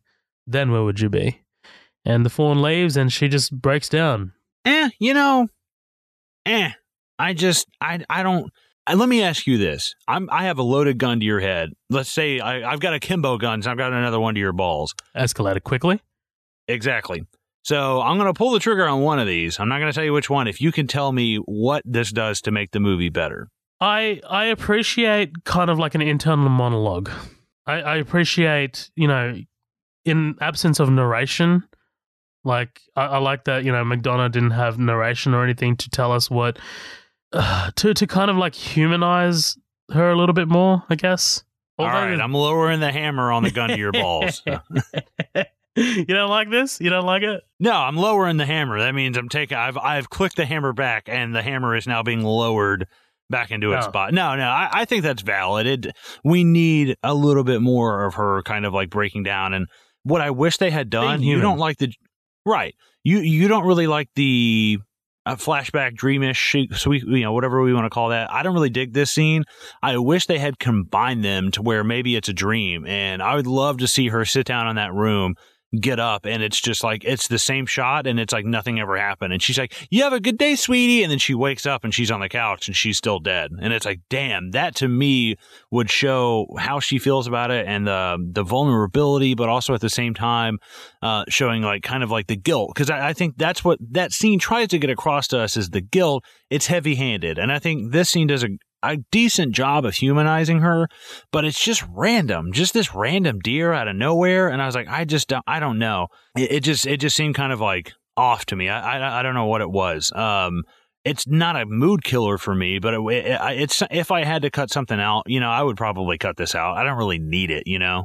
Mm, that's interesting. It is it is random for sure. Like it is it, it does feel like it's kind of out of nowhere. But I again I like the I, I like that it's kind of like her, ver- like a version of like her inner monologue. Like I like that we kind of get some sort of feeling as to what she's feeling, and also fucking McDormand nails this, right? Like she's just yeah killing this. Like if this was a lesser actress, then maybe I'd be a, be a bit like I don't know, it's a bit rocky. But she's just absolutely nailing this. By the way, that deer looks like dog shit. It's green screened as fuck. Yeah, right. And I read something about something with a deer and its trainer, and I was like, whoa, whoa, whoa, whoa, whoa. That deer is not fucking real. I was like, there's no way, right? No. Like, that's not a real deer, right? It's a okay, so it's a real deer, but it's it's filmed in like a, a part like an observatory. It's not there with her. Oh, it's so it's kind of like cut out and green screened in. Yeah, it's superimposed. Okay, okay, okay. I was like, no, no, no, no, no, no. Hold on. mm. uh, Mildred goes to Welby's office. Red is saying that the money she gave was uh, the deposit, so she's actually a month behind in the payment. Right? This is Red kind of uh, changing his mind or rather, someone's getting to Red, and uh, they're interrupted by Pamela, who gives Red a mysterious envelope full of banknotes. The note says uh, the money is to go towards the fund for Mildred Hayes' billboard, signed a friend. Now, let me ask you something. Do you think do you think anybody's actually getting to him, or do you think it's just a conversation he's had with Dixon, and he's like, "Oh, I didn't know that he had cancer. It's bothering me now because if he's willing to forgive Dixon for beating the fuck out of throwing out of a window, imagine how bad he feels knowing that um oh god, the the chief the chief Willoughby? has cancer. Yeah, Willoughby, thank you. Imagine how bad he feels now knowing that that guy has cancer and he's taking money to, you know, basically slander him. Yeah, you know what? I actually hadn't considered that, seeing as like the last time we'd seen Welby was he just learnt that fact. So yeah, it's probably more likely that you know his conscience is speaking to him and being like, "Hey, it's kind of wrong to be doing this to Chief Willoughby right now." So yeah, maybe maybe someone didn't get to him. I think you're right there for sure. you know, uh, so yeah, I guess I'm gonna need a receipt for the for for those days. Uh, like now, and he's like, "Oh yeah, yeah," yeah. and starts going for the receipt. That's great, man. I think, man, Caleb Caleb Landry Jones fucking kills this. Like he's he he's the. I love how he's like you know stumbling over his words and he's like not too sure what to do. He's kind of caught in the middle of this, but I I I think he nails this man. Like this is great. But Willoughby tucks the kids into bed. Uh, it's the end of a fun day. Anne is drunk, uh, and they, you know, they flirt together. Uh, she makes dick jokes, uh, saying that he's got the best cock, or beautiful cock rather. Willoughby Willoughby says uh, he needs to clean the horse shit, and uh, as Willoughby shovels the shit, thinks of the day. Last word was Oscar Wilde and then picks up a black hood on the outside of which he's pinned a note that reads, Don't open the bag, call the boys, and shoots himself. God damn, that was a left turn, man. That is not what I. I mean, I you was there's subtle signs, right? You you know that he's not going to sit there and and let himself sit at the hospital and whittle away and at some hope. at some even slight hope. And I think that this is another great contrast between he, between he, uh, between um, he and uh, oh my god, I'm drawing a blank. I, I, keep wanting to say Ingrid, like her name's not fucking Ingrid. Um, Mildred. Mildred. Um, I think right, and I think that's I think that's a great contrast between them, where she is holding off on you know way way way out in left field on some slight hope that somebody might actually you know be able to help her. And he that ship has sailed for him. Like you know he's probably got several months left of like semi decent health. He's not wasting away. He's not you know but it, i think that he is cutting it off before there's he even any signs of it. Yeah bro for sure. It's getting like bad but like I think if I mean even if you were to enter some kind of like treatments, like there's still three or four months of like of decent health before you're like bedridden and fucking going blind and shit yeah. and all that horrible stuff. It's like, but he is like, no, I, the first sign that, that this, that there, that this is fruitless, I'm done. I am done. And it's like, damn, that, that is fucking, like he said, you know, you could sit there and know it's it's the bravery of the next few months of still being with you and still waking up with you, uh, of playing with the kids against the next few months of seeing in your eyes, you know, see me whittle away and stuff like that, you know, and that, that's that's what I think is so great about it is is just him saying like I'm not going to sit there and let me let you or you know what I mean. I'm not going to sit there and let you watch me whittle away like that. And he's like, I'm, I'm just not doing it. And it's like, damn, that's fucking brutal. It's a hard decision to make, to be honest. Like if you're if you're Willoughby. So I got a question for you, right? So does does um does Mildred putting up the billboards does that accelerate or or rather influence his decision? Hmm, that's a really good question. I I didn't even really think about that. Like if we if we if we want to tie like Mildred's connections, like Mildred's actions of putting up the billboards and Willoughby's death uh, or suicide, if we want to tie those two things together and correlate them, like are they are they connected? Did Mildred somehow cause the death of Willoughby, or did like, she as, as inadvertently inspire it? Yeah, yeah, yeah. As the movie's trying to make you believe, because that's what um, Dixon believes, right? Right, and and and I think that I, I don't I maybe she did, but in a positive way. I know that's weird, but bear with me. The only thing I can think is that he realizes, hey, like I'm dying, and uh, I see the state that this woman is left in when you know somebody that close to her has died, and I don't want to sit there and watch that happen to me. I don't want to sit there and watch that happen to my kids and my wife, and I would rather you know them their final their final memory of me not be because you I think you know uh, Mildred she's just thinking about that charred corpse of her daughter that's her last image. And he's like now versus she she didn't get to choose the fate that she lives with for the rest of her life thinking about her daughter. I will choose the fate of how people remember me because i've seen the alternative and it fucking sucks. He's like and i'm not doing that shit. And i'm like i i, I think that's what i think is great about it. it is just him saying no i'm going out on my own terms. You know i, I you know, there's plenty of arguments for euthanasia and people who are, you know, they're losing their minds and they have dementia and Alzheimer's and Parkinson's. And, um, you know, I, I think that I, I personally think that that should be prob- an option for people. It's your body, it's your life, and I don't think that anybody should tell you that you should have to sit there and endure those final months of pain because they they don't think you should do that. It's like fuck you, man. I'm the one dying. So it's like ultimately, I think that's totally your decision. I mean, I don't want to see some healthy 19 year old, you know, who's you know girlfriend dumped and go jump off a bridge. That's fucking way different. But I think in cases like that, you know, I, I think that, you know, like he said, it's not in the bravery of looking down a bullet. It's in the bravery of, of, of not letting you see me like that. But, but no, to answer yeah. your question, no, I don't think she inspires him in a negative way. I think it inspires him in a positive way to be like, life's too short. I can't spend my whole life getting pissed off because somebody put my name on a billboard. He's like, I, I have a family. She doesn't. I need to go and spend time with them and let them, you know, let let us have this last moment together, you know? That's a good way of putting it. I'd, I'd never, oh man, there's a couple of things I'm not fucking considering this episode, am I?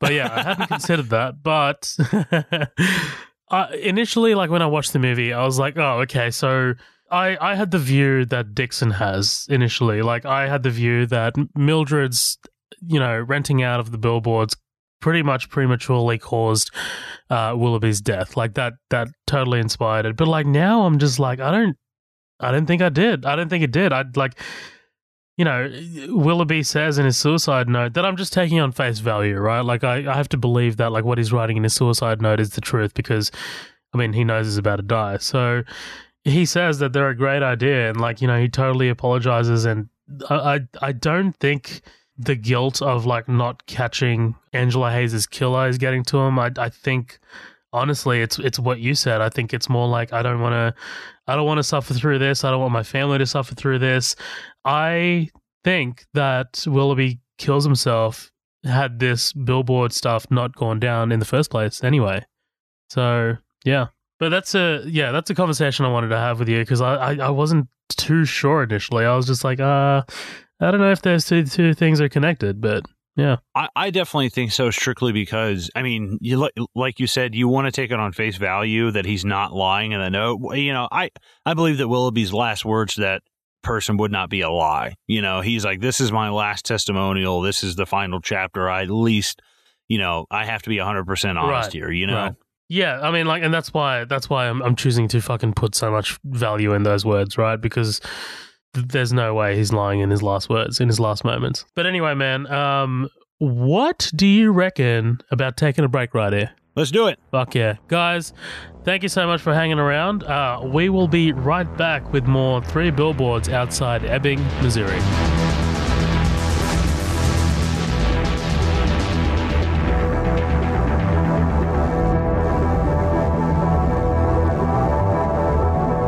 Elbow well look who made it this far into the episode. Just while we're taking a quick break here, we've got a few things that we just wanted to put out there for any newcomers, or if you're not part of our growing community, maybe this could benefit you too. Firstly, we just want to let the newbies know about our episodes and the way Midnight Double Feature currently is structured. As you know, right now you're listening to one of our feature presentations. When we started the podcast, we basically built the show around our feature presentations. These are movies that we choose to cover and basically go through everything in the movie that's worth talking about sequentially. These episodes are generally longer, and we're definitely looking at ways to spice up our feature presentations by hopefully getting guests on. We also have our upcoming attractions episode. Typically, these come out during the week and are much more shorter than our feature presentations. These are hosted by Matt Vella and basically consist of a conversation between Matt and I about any movie news that's worth talking about, quick reviews of movies that are out of the cinema, and other hijinks. Finally, we have our special features. These are usually one off special episodes that are mostly experimental and don't really have any specific definition. They could be a sit down with a cast or crew member, a conversation between the hosts, or just a straight up different thing that might not even relate to film. Before I let you get back to the episode, I just wanted to thank our listeners and supporters. We definitely couldn't have done any of this without your guys' constant support. If for some reason you're not a part of our growing community, head to our socials. We've got two pages on Facebook Midnight Double Feature, which is our main page and has our formal announcements, and we also have the After Party, which is where we post memes, news, and teasers of what's to come on Midnight Double Feature. We're also on Instagram, which is at Midnight Double Feature, and Twitter, which is at MDF Pod. You can also send us an email if we have any grievances or would like to let us know what we're doing wrong. That's uh, Midnight Double Feature at gmail.com. Thanks again for listening, guys. Back to the show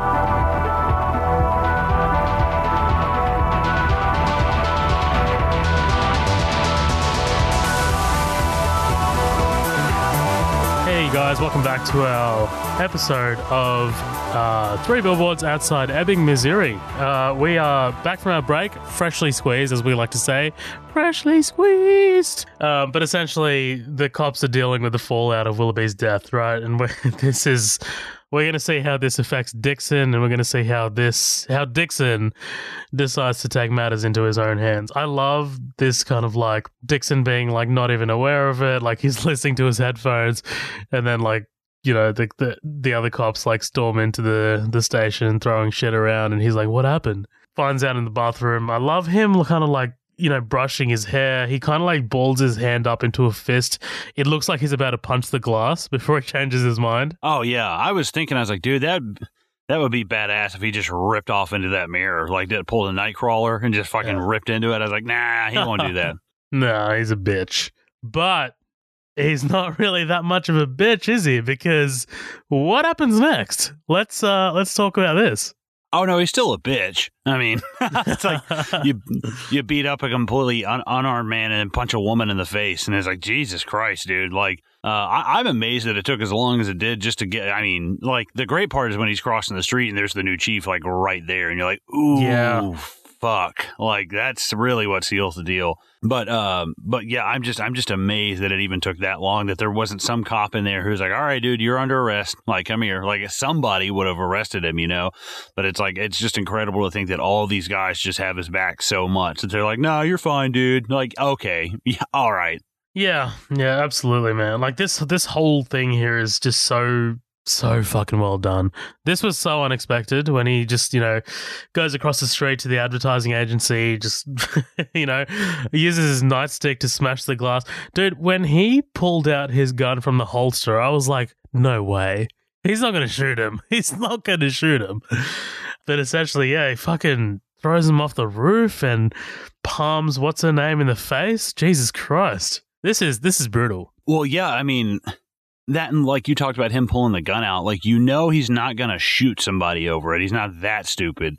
But like I expected him to come up and just like shoot around his feet, you know, or something, do something fucked up. But when he switched, you see him flip the gun. I'm like, oh, okay, so this is a this is a uh, a butt bashing thing. Okay, I got it. A lot of pistol weapon going on. Um, so yeah, like you said, he walks past the new um the, the new boss, the new chief, um, and this is Clarke Peters, uh, probably best known for his role in The Wire as Detective Lester Freamon. This this dude's this dude's awesome, dude. He was he also had a little bit part in the first John Wick as well. He's he's cool. He's a cool cat. Cool cat. Um, you know what we didn't mention? Oh, actually, you know what we have. I'm sorry.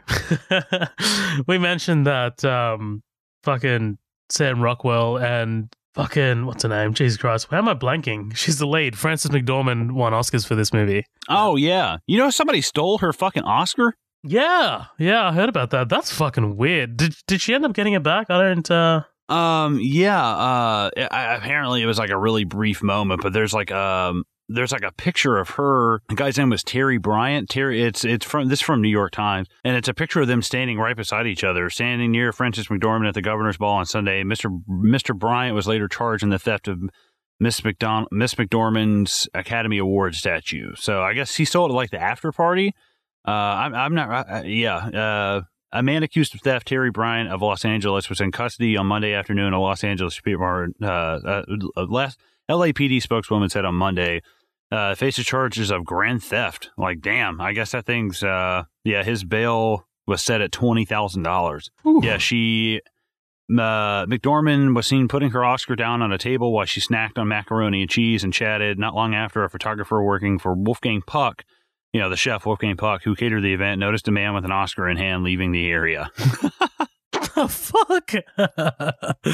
oh, God damn it. That's that's at least you know what. Now he's got the story for the rest of his life to be like, this is what I did, children. This is right. what I, I did. I, I would just love to see him like looking around, like just kind of going side eyed both ways, and then just like the Beverly Hills Cop, like boo boo boo boo boo boo boo, and just him coming up and grabbing it, running away. Like how stealthy were uh, you that a fucking? I mean, I guess there's hundreds of people around. How could you possibly get away with that? You know? Dude, and with all those celebrities there, the security would be nuts. oh, yeah. So Mildred drives Robbie to school. Suddenly, um, the windscreen gets hit by a shake. Uh, Mildred gets out of the car and kicks these two kids in their crotches. Fucking yeah, punt punts the last one. what the? I know. I fucking love that because you think she, you know, she's not gonna hit that girl no, she just she she doesn't give a fuck. But again, this is kind of just showing the the fallout, I guess, right, of her um, taking out these uh, advertisements. And um, Robbie thanks thanks her on his way to school for making his life worse. And uh, we get uh, the new chief, Abercrombie, entering the station house, as he's been sent down to take over from Chief Willoughby. Walks to Disc- Dixon and asks what happened to his hands. Dixon says he banged him up while he was throwing some guy out of a fucking window. You know, the usual. Abercrombie asks for his badge and his gun. Dixon gives him his gun but can't find his badge. He's just like, oh, I, I can't, I actually can't find it, sir. oh, Dude, man. what a fucking moron, man. Like, the the hilarious part is like, I mean, again, when he walks across the street and you just see him put that hand on his hip and the badge is on his on his on his belt, and you're like, oh fuck. Like either that's like a state trooper or or you know so, so that like that's somebody who out, definitely outranks him a detective or something like that and then w- once he gets in there and he's like and he's, what does he say he's like none of you crackers got any work to do Yeah, he's like, isn't that racist? uh, I love, I love Dixon being like, that's racist. then we get this scene in the gift shop, right? This this guy, this this guy who ends up being the subject of Mildred and Dixon's witch hunt later. Uh, comes to the gift shop. Uh, Mildred thinks he's a customer, but he throws a glass rabbit at her. Dude, seven bucks for that thing? Come on.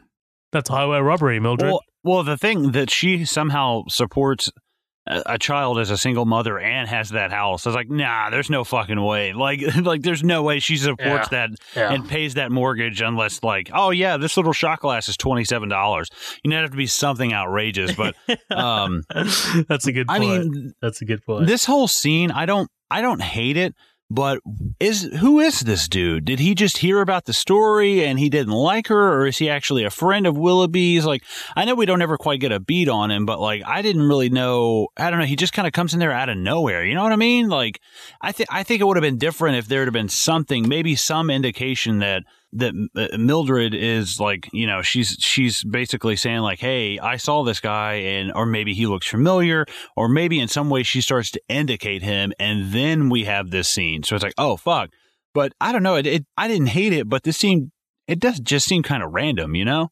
Well, yeah, I mean, it, I guess yes, but I mean, he could be doing this out of fear. Like he doesn't know. I mean, like let's let's assume that this guy, uh, the girl that he, because we know he raped someone, we don't know that he murdered that girl, but he could be like, okay, this bitch, the the case that she's putting out there sounds very similar to mine, so I'm gonna do some shit to try and throw her off the trail. Yeah, I, I didn't I didn't really know what to think of it because it just seems so so random and and part of me even though I mean I know they say he's not in the country and it's not his DNA, but part of me still is like maybe he's not the one maybe he's one of the onlookers maybe he's not the guy who actually physically physically raped her but he's one of the guys who was a party to it like know, I know when he's in the bar, he says there was like two or three guys. So it's like, well, couldn't this guy just be one of the onlookers instead? Like, I don't know. I, I think that it's, there has to be some kind of connection, even like tentatively to put him here, you know, for whatever reason. I don't know. It, it is kind of random. It just, it just threw me off. It just seemed like we needed, this scene is in there because we need to set up the fact that this guy is going to come back later. That's, that's what it seemed like the whole reason of this scene was to me. So Anne walks in, right? Uh, she gives her the letter from Willoughby and has a has a bit of a bit of a cry. Well, not a cry, but you know, like she's what what does she say to her? I don't know. She needs to get the fuck over it. Like, goddamn, lady. Like, He he died that morning. Can I just remind you of that? get But she does make a it. good No. point. Like she makes a good point of being like, "What the fuck do we do on the day that your husband dies?" like that's just fucked up. I tell you what Uh, you do. You get the fuck. Oh no, I'm just kidding. Um, Tell you what, tell you what, go go go to the local fucking warehouse, buy a few bags of concrete, put it in some water, and drink that shit. and just lay in a bathtub of it and drown yourself like you would your sorrows. no, yeah, it, it- it- like it's it's a pretty good scene. I think that there has to be. This makes sense. The widow of this guy that you have been kind of defaming coming and saying something to you. That that to me is not random. That to me is like, listen, you know, he wrote these letters, and the thing is, he could have just put them in the mail and they would have gotten them in a week or two. But he was like, listen, I need you to go give this to her. And I think it almost, I don't know. I wish there had been something, something to where, you know, she had said something like, I don't know, maybe I'm just reaching here, but I would love it. He'd be like, hey, listen, you don't need to hate her. She didn't fucking do anything. This is my decision. You know, you, you know what I mean? Like, I mean, I don't want to like seem like I'm splitting hairs here, but uh, I think that not that he chose for them to get together, but there is something interesting about the fact that he has his wife go and do it. You know, I, I, maybe maybe he's doing that intentionally to make Mildred kind of face, you know, to to face something like that. You know what I mean?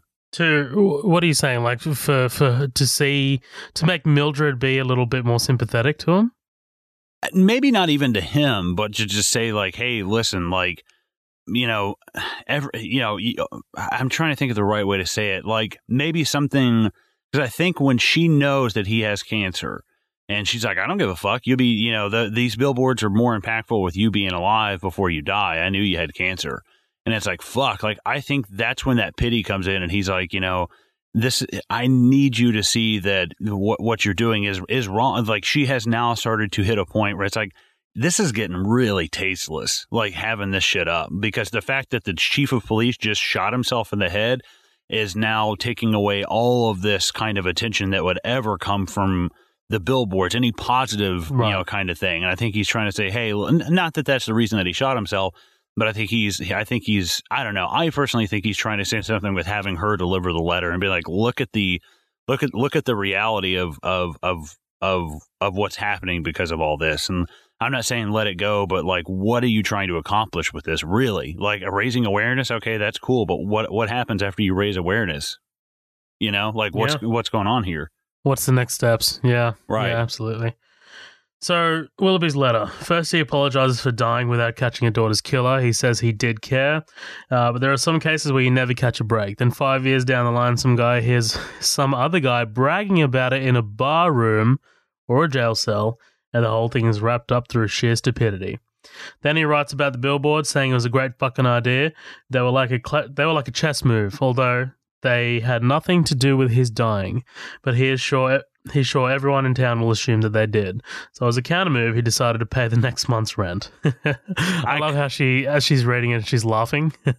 I called, sorry, I called that shit when it was like, oh, Ah. some sus- some sus- uh, suspicious person. I was like, well, who the fuck has got five grand sitting around? I was like, we know he's loaded. He's got fucking horses in a stable out back. They've got a nice house. I was like, dude, he's got the five grand to drop, especially if you're dying. But because I think at that point, what does he care? I'm fucking dead. Like, uh, let her rub my name in the dirt if it helps. The, if it helps them find who killed this fucking guy, or, or who who helps them find who killed this fucking girl. Cool. I don't care. I'm dead. yeah. Yeah, yep, yep, yep. Then we get yep, yep, Dixon. Yep, yep, yep, yep, yep. then we get Dixon talking to his mum, right? Who wants who's asking him if he if he wants her to go down and talk to them. Jesus, Dixon doesn't want that. Somebody's sending their goddamn mother. The fuck is this? oh man, things have moved on in the South, says Dixon, and it's um, it, it, it might even be like him coming to grips with this, like that things have moved on. Like this is kind of like the character telling himself that as well. Yeah, I can I can kind of see the seeds of that being planted. Um, because we, I, I, I, uh, by the way, his mom is Mac's mom from Always Sunny in Philadelphia. Um, oh, nice! I oh knew I'd seen it from somewhere. Somewhere. I do that. Did you hear what Always Sunny in Philadelphia? Or no, I have a problem of saying Always Funny in Philadelphia. I, I swap that up all the time. Like I'm fucking dyslexic. Um, but um, no, I I do see th- because I think he's he's kind of looking at his mom. And she's like, well, yeah, yeah, that's fucked up. I mean, hell, you've been there three years, like blah blah blah. And he's like, you know, this can't, I can't, this can't be me. I can't let this happen to me. I'm not going to be sitting here, sitting on a porch, smoking cigarettes, drinking beer my whole life. And I think once, I mean, especially the fact that it's a, is, is he is he racist? Yes. Like, did he torture somebody? We don't really know. Probably. So- probably. So when a black cop shows up, a black chief of police or detective or, or whatever, you know, a, a, for, a formal title that Chief. guy has. I'm just gonna chief- say chief. Yeah. Okay, yeah. When that guy shows up and it's just like, give me your gun and your badge and get the fuck out of here. He's kind of like, oh, okay. So, like, I need to grow up. Because is he not just so, like, he's dumb and he's racist and he's a fucking idiot, but there's almost this weird innocence to Dixon. He's reading comic There books is. and yeah, he's always got, like, the It- fucked up hair and the cowlicks, you know? You know what I mean? that's that's what I'm saying. That's why I'm thinking maybe he's close to being on the spectrum. No, yeah, totally. Like it is kind of one of those things of like, is he is he legitimately choosing to be this person, or is he so immature that he's he hasn't really I don't know he hasn't questioned the things around him. You know, like I said, if he if this guy were like the quarterback of the football team and was just Mr. Popular in high school, and I I I do I love Sam Rockwell. Now it's making sense to me if this was a much younger character. If he were five, six, seven, eight years younger, that would make a little bit more sense to me. You know what I mean? Like I feel Yeah, I yeah. feel like how old do you think this guy is? Maybe like mid thirties? Yeah, I'd say early to mid thirties. Right. That's what I'm saying. Like, if this guy is like 24 or 25, I'm like, dude, I buy that. I know he now Rockwell and McDormand. I mean, they fucking deserve the fuck out of those Oscars.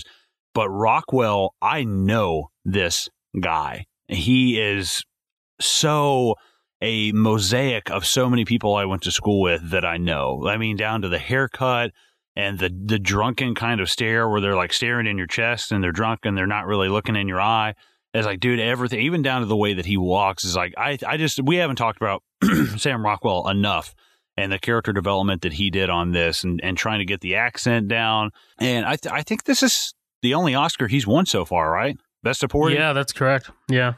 That's fucking badass, dude. And he just, he totally deserves it. I think he knocked it out of the fucking park. But there is this kind of like a guy who has probably never left his hometown and never questioned anything about it either. And now that he has been, you know, kind of de, I don't want to even say dethroned, but he's been made uncomfortable. He's been made to question his surroundings, especially being, you know, kind of deauthorized by a, a black guy at that.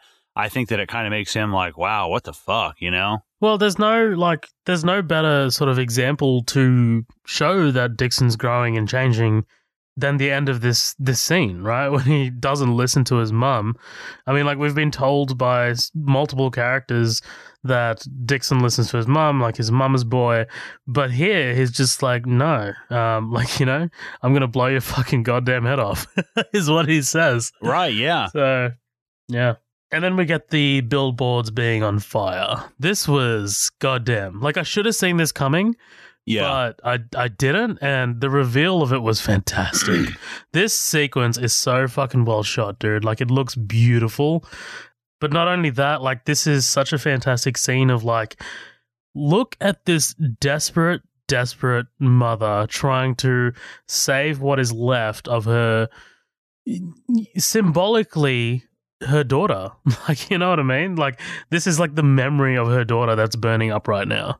Right. No, th- that's. I think that's a perfect way to put it. Um, the Tarantino feel of this is the wide shot of her running to the bill. Like, dude, that Yeah. is Tarantino as fuck.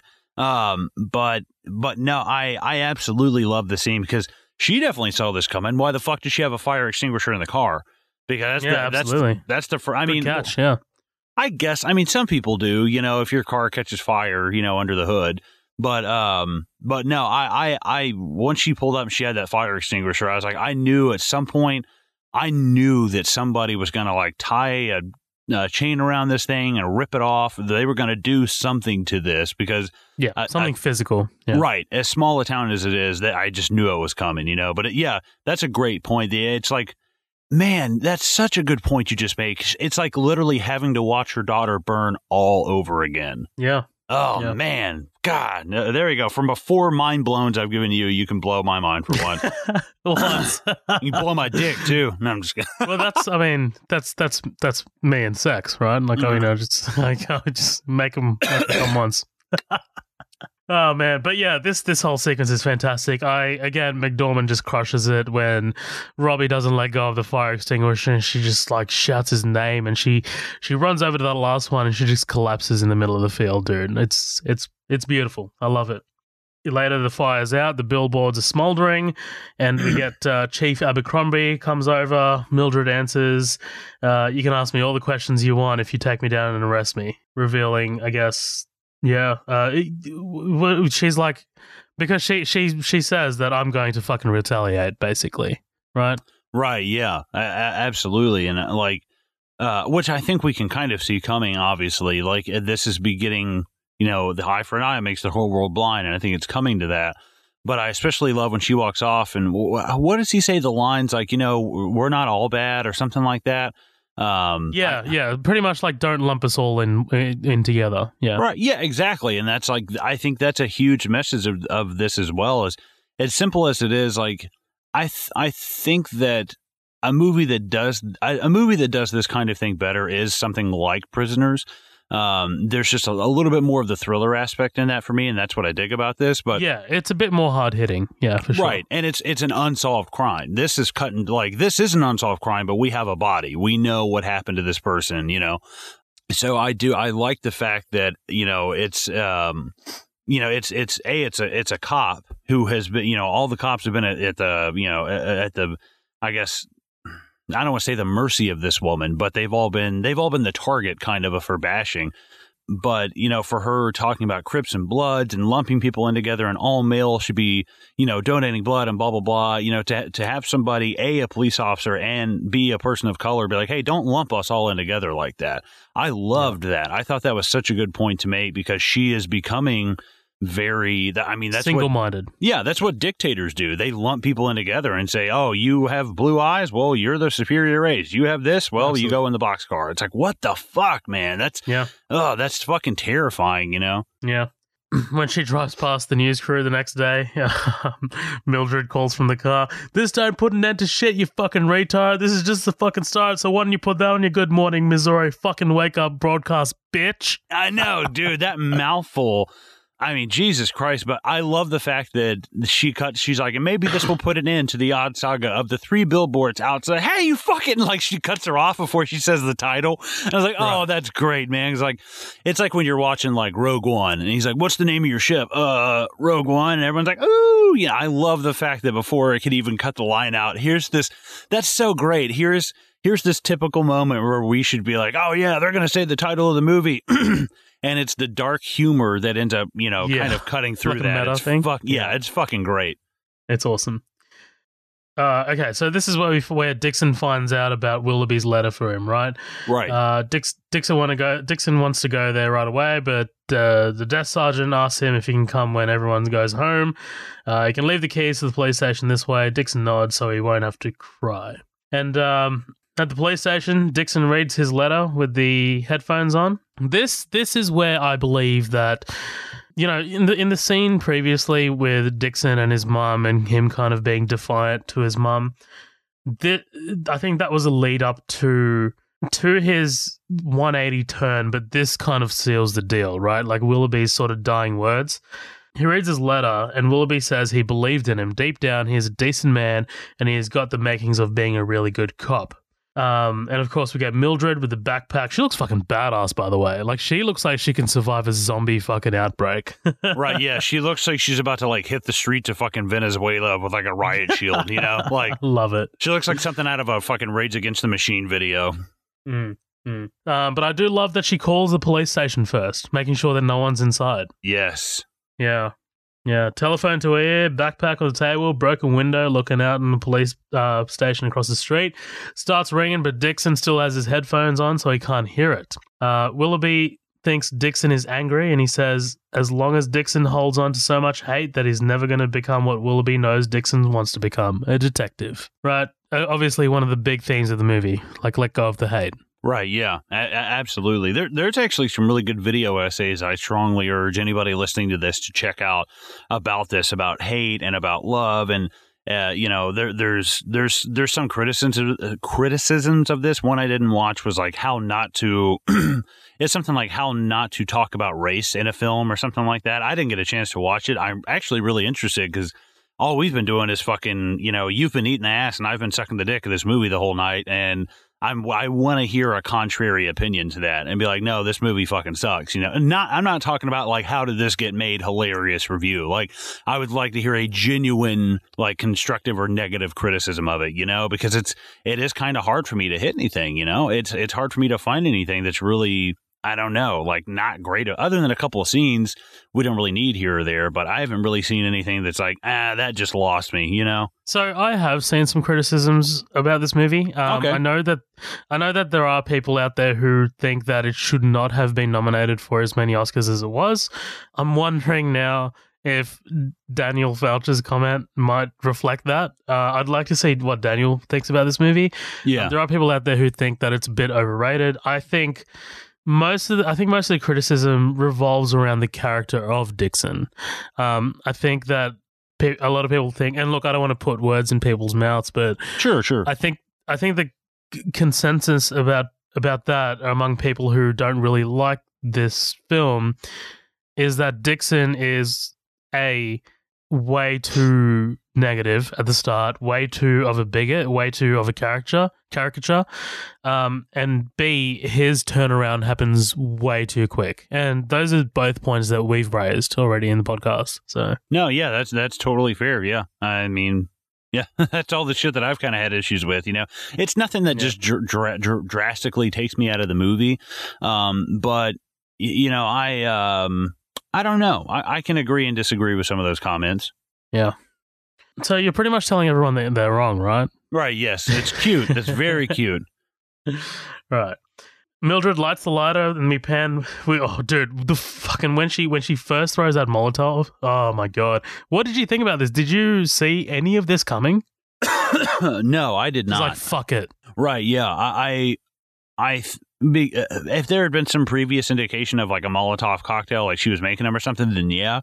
But no, I, I didn't see this coming at all. And once I, one, I don't know. Once I saw him in there and I saw her go across the street, I, I looked at Lindsay and I said, she's going to do something and fucking get somebody killed. Once she was making the phone call, I knew that something was happening then, but I didn't know it was fucking Molotov cocktails. Like she might as well shot him with a fucking rocket launcher. I was like, God damn.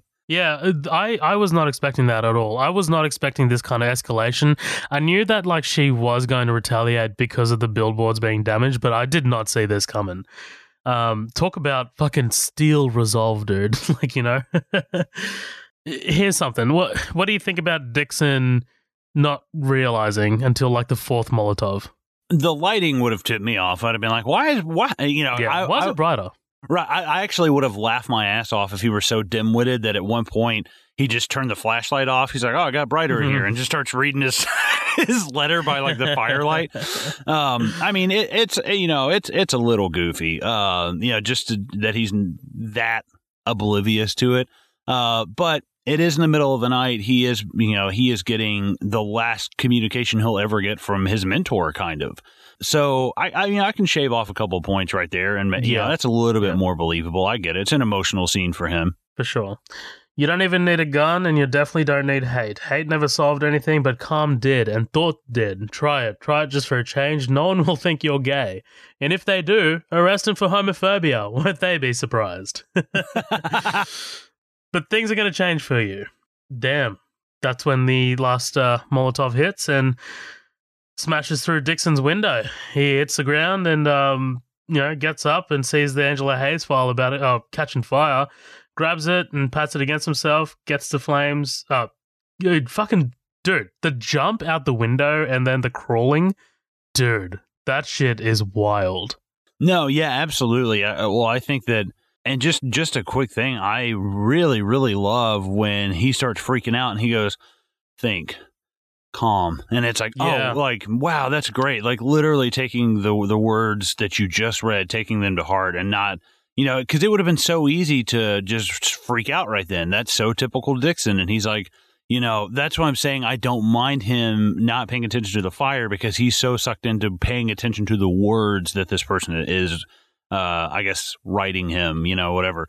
And I mean, because I, I didn't think, I was like, oh, whatever, his, his legs will be on fire or something like that. But when they roll him over, I was like, oh, boy, howdy. That yeah, fucking. full Two Face. Yeah, Right, yeah. I was like, Jesus. I'm not gonna lie, he kind of looks like a fucking badass later on, though, man. Like Oh, that's yeah. like that's some cool looking. Like as I started looking at him with the burns on his face, I was like, do I want a Sam Rockwell Mad Max?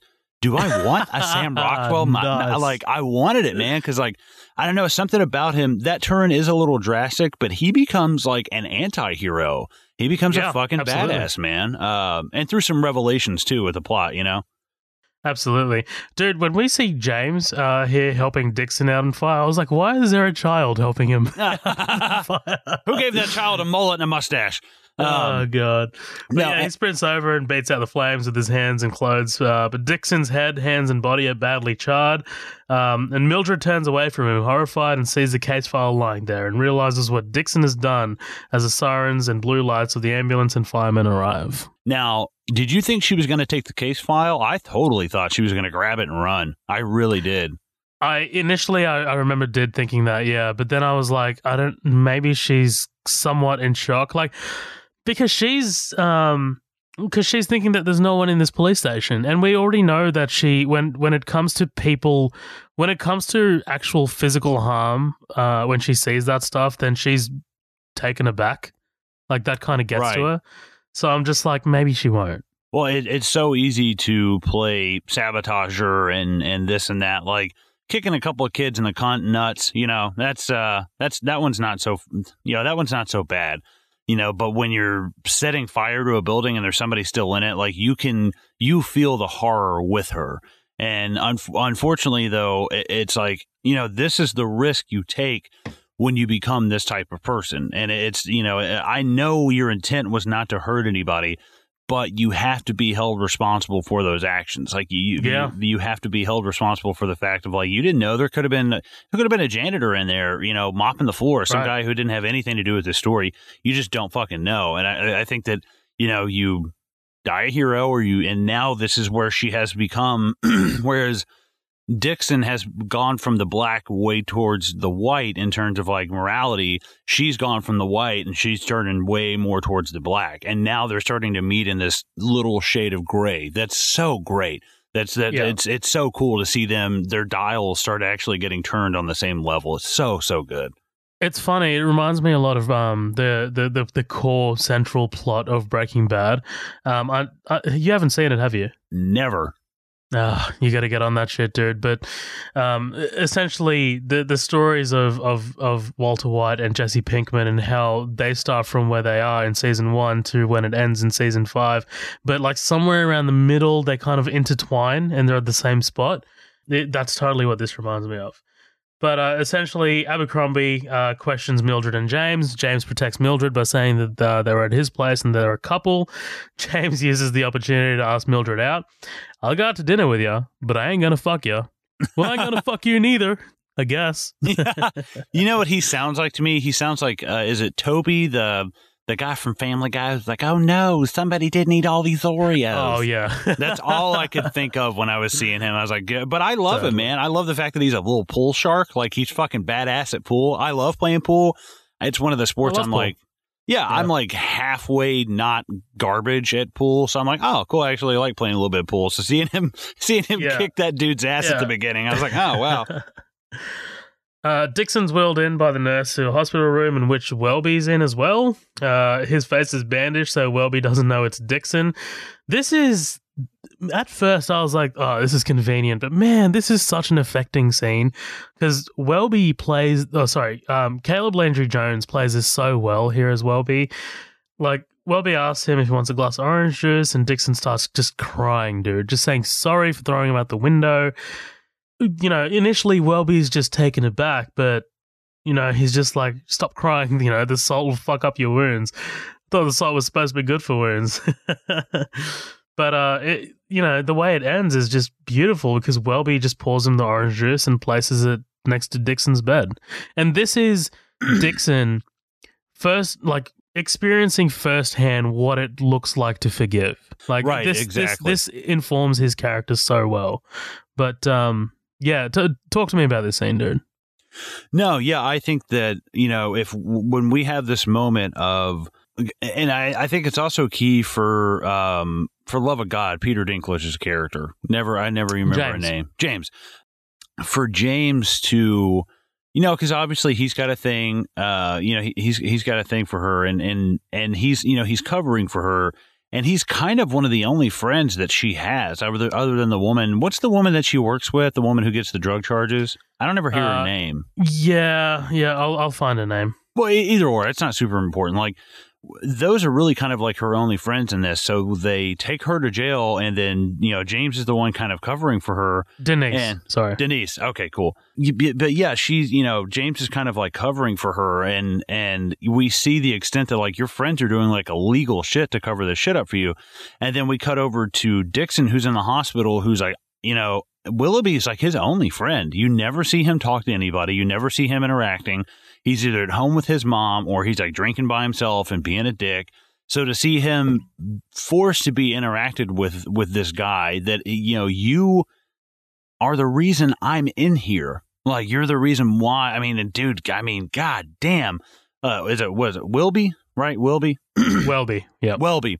Um, man, he. I mean, I knew he took a beating, but like, fuck, he looks bad. Like, and it justifies his reaction.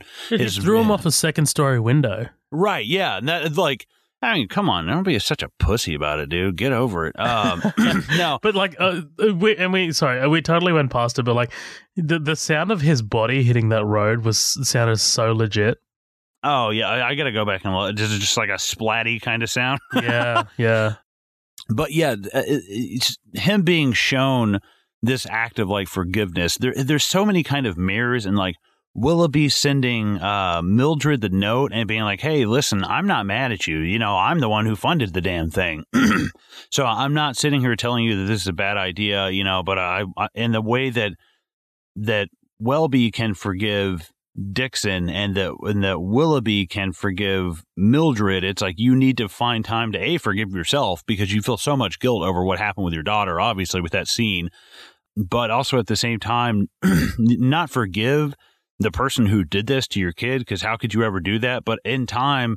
You know, there there are plenty of people who come out and they're like, "I forgive you for doing this." You know, ultimately, I have to in order for me to move on. And and I don't. I mean, obviously, this is way far down the line. We're talking, you know, this is only seven months away, but at some point, you know, I, I think that like the cancer that's eating Willoughby, he's seeing the cancer of her grief eat her alive. And he's like, you can't let that happen to you.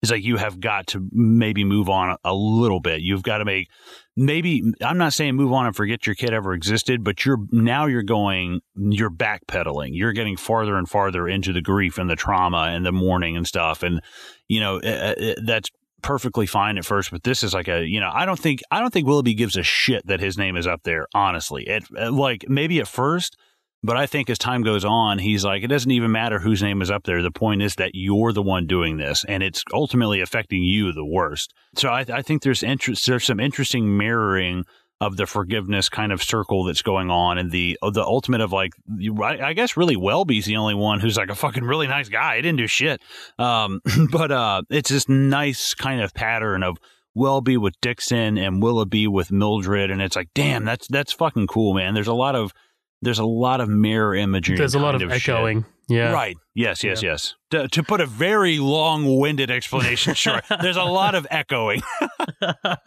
I'm a good summarizer, dude. yeah, yeah, right. Uh, so Jerome, uh, who uh, assisted in putting the build billboards up in the first place, he's the uh, the the African American dude. Right. Uh, comes to Mildred's place to offer a set of duplicate posters, and um, yeah, she takes him up on it. Mildred and Robbie are putting up the posters. James is uh, holding Mildred's ladder steady, and uh, a car pulls up. Denise gets out. She's out because the judge said the arrest report weren't filled out right. You know, you got to do your P's and Q's, dude. That's fucking Dixon, man. You know that yeah, idiot. I know. he fucking did something stupid. I was thinking too. oh man, Jerome comes to Mildred uh, to ask about the last poster with Willoughby's name on it because he's dead and all. Why not? He paid for it.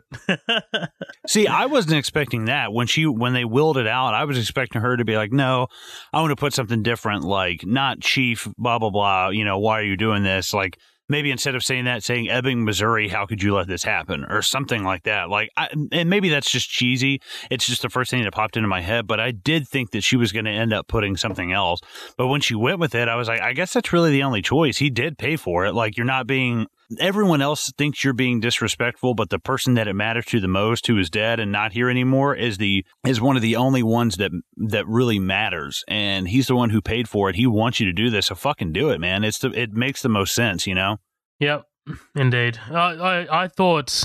See, I thought initially that she was she wasn't going to put that up as well, but yeah, I mean, like what she says. Although it sounds like a joke, like you know, why not? He paid for it. He did, right?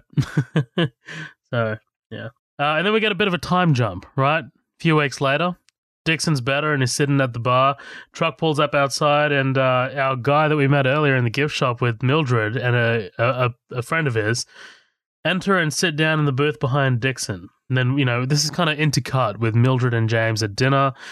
Uh, Charlie and Penelope enter and pass, pass them. Charlie smiling at the sight of Mildred with a dwarf. Mildred has a fleeting look of embarrassment, which James notices. And uh, Mildred tells uh, James who he is, my ex-husband and 19-year-old girlfriend. And I do like, I do like that James is like, "Do you want to leave?" Right? Like he's being a gentleman about it. Like, you want to leave? Mildred's like, "No." A deal's a deal. And then um, we got Dixon again. You know, he's listening to this guy telling this uh, about the story. It's basically the story about you know him raping this woman or young girl with his buddies, uh, mm-hmm. and you know the this. I'm not going to go into detail, but you you get the you get the gist of it, right? Well, let's right. talk about this entire sequence in in in detail, and then we'll move over to the restaurant stuff. I'm not going to keep into cutting, so let's talk No, about the yeah. bar scene first. Well, uh, and I, if I don't point this out now, I'm going to forget. Not to jump right back to the bar scene. The husband Charlie. Have you ever seen From Dust Till Dawn? no, no, He is uh, this liquor store owner, and From Dusk Till Dawn. And I guess he was doing like bit part stuff in the 90s and stuff. And then all of a sudden, I saw him on like an actors roundtable with like a supporting actors thing. And I was like, like for the Hollywood Reporter, I was like, what the fuck? Okay, cool. That guy came out of nowhere. Uh, but he's great. he's a lot got a certain look does. about him, right? Yeah, he does. He's kind of got this like he looks like if Elvis had like an elf stunt double. Like he's kind of got this like squirmy little like um Uh, like um but no, I, I I love this bar scene. Th- this guy, I, I guess if we want to call him the rapist, you know, I don't know what this guy's name is. The the this fucked up dude. He's just got such a weird look on him, man. His in, in the nostrils script, in the script, he's just named as crop haired guy. crop haired guy. All right, so old Yeah. Cropsy. There's just something. There's something so goofy looking about his like lips and nose. Like he looks like a monkey. Like he looks like a little ape, and I don't know what it is that cracks me up about looking at this dude. But no, this this whole scene is great. I I I, I love because it, he he- he's practicing the things that he's learned. He is being calm. He's thinking. He's being rational. Like if you were to get in an altercation with somebody, um, if, you know, if if something were to happen, if I think something is about to go down and I want to know who you are, where you're from, where I can find you later, he does the right move. He goes out there and he gets some. You know, it would be the same thing as like if if he didn't want them to leave and he went outside and like yanked the spark plugs out of the truck without them knowing.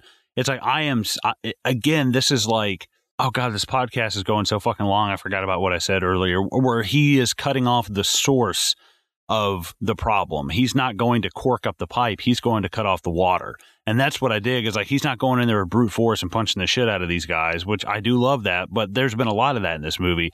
He goes in smart and is like, I need to know the information and know who the hell these guys are. No, this is um this is a great scene, especially again, a he looks like a fucking total badass. I love it. But the whole the, the whole magic trick thing and blah blah blah, and the the the, the realization on uh the crop haircutted guy's face when he's like, has he been sitting behind us the whole time? And it's like, oh fuck. Like that guy's Yeah. like, I have said some incriminating shit, and I'm like, I really dig that because that's the you see this guy's kind of a smug little fuck, and when he looks over, he's like, uh, I might have just really fucked up, dude. really, really fucked up. What did you think about this scene though? I, I really dug this scene. This this scene felt uh, out of all out of all the scenes, this one is the one that felt Tarantino to me. Like it was kind of like this long, sort of protracted, sort of dialogue scene, and we're kind of building tension. We're building to something. That's what. That's what. That's I don't know. It felt inherently Tarantino to me. It felt Um, very like Inglourious Basterds bar scene, you know? Yeah, absolutely. But at this point, I was praying for this movie to tell me that this guy, like, I did not want this guy to be Angela Hayes' murderer. Like, I was like, please, for the love of God, don't let this random guy um just randomly sit behind Dixon and it be the killer. I don't want that, please. Cuz like when you're watching this movie, you're like this is not the kind of movie to solve it for you at the end. Like, you know what I mean? Like, you're not really expecting there to be someone to be caught. Like, this is not that kind of film. Like, this is not that kind of movie where you find the killer at the end. I, I, I, I really, really didn't want that. So, you know, I, the, the Dixon's Dixon's um approach here is fantastic. Like him acting more drunk than he's supposed to be.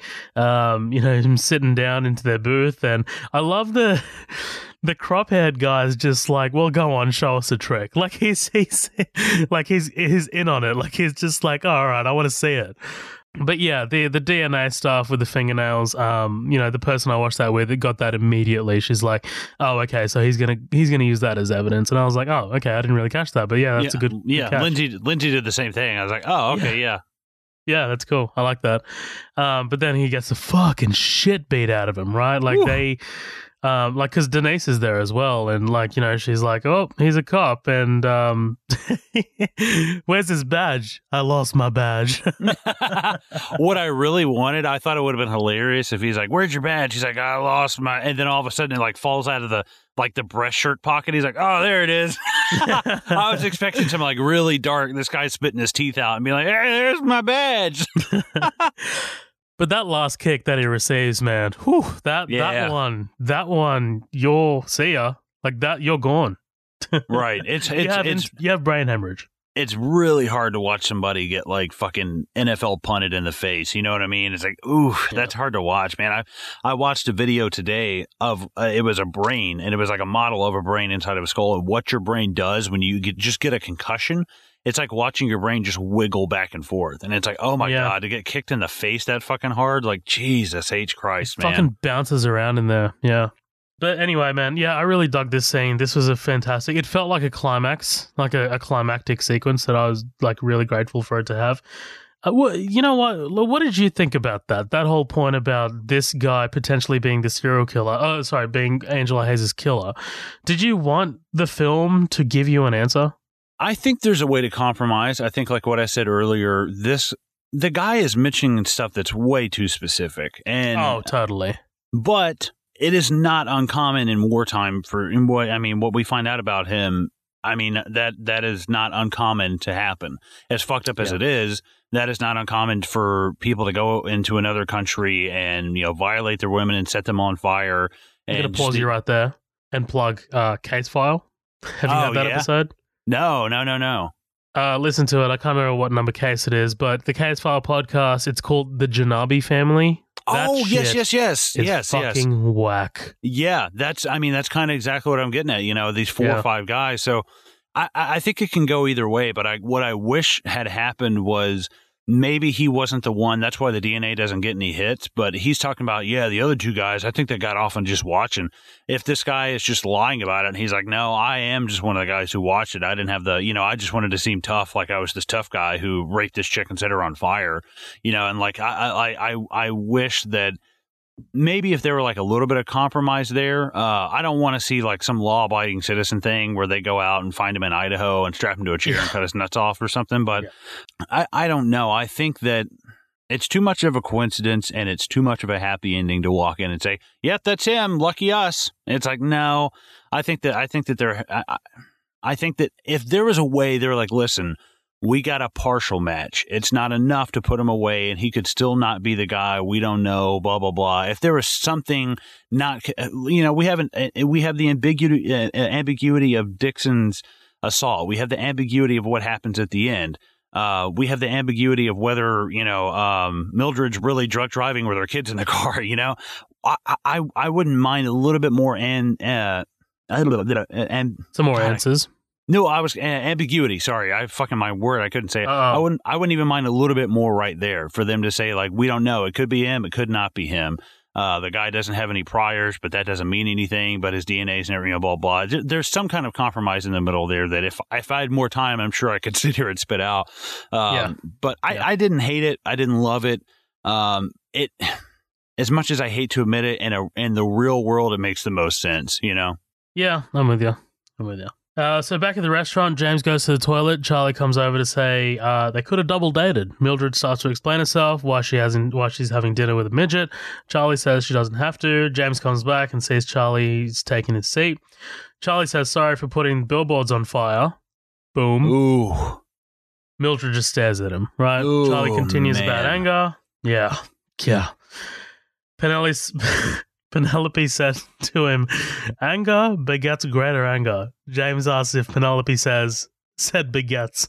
yeah, I laughed my ass off at that Me part, too, man. dude.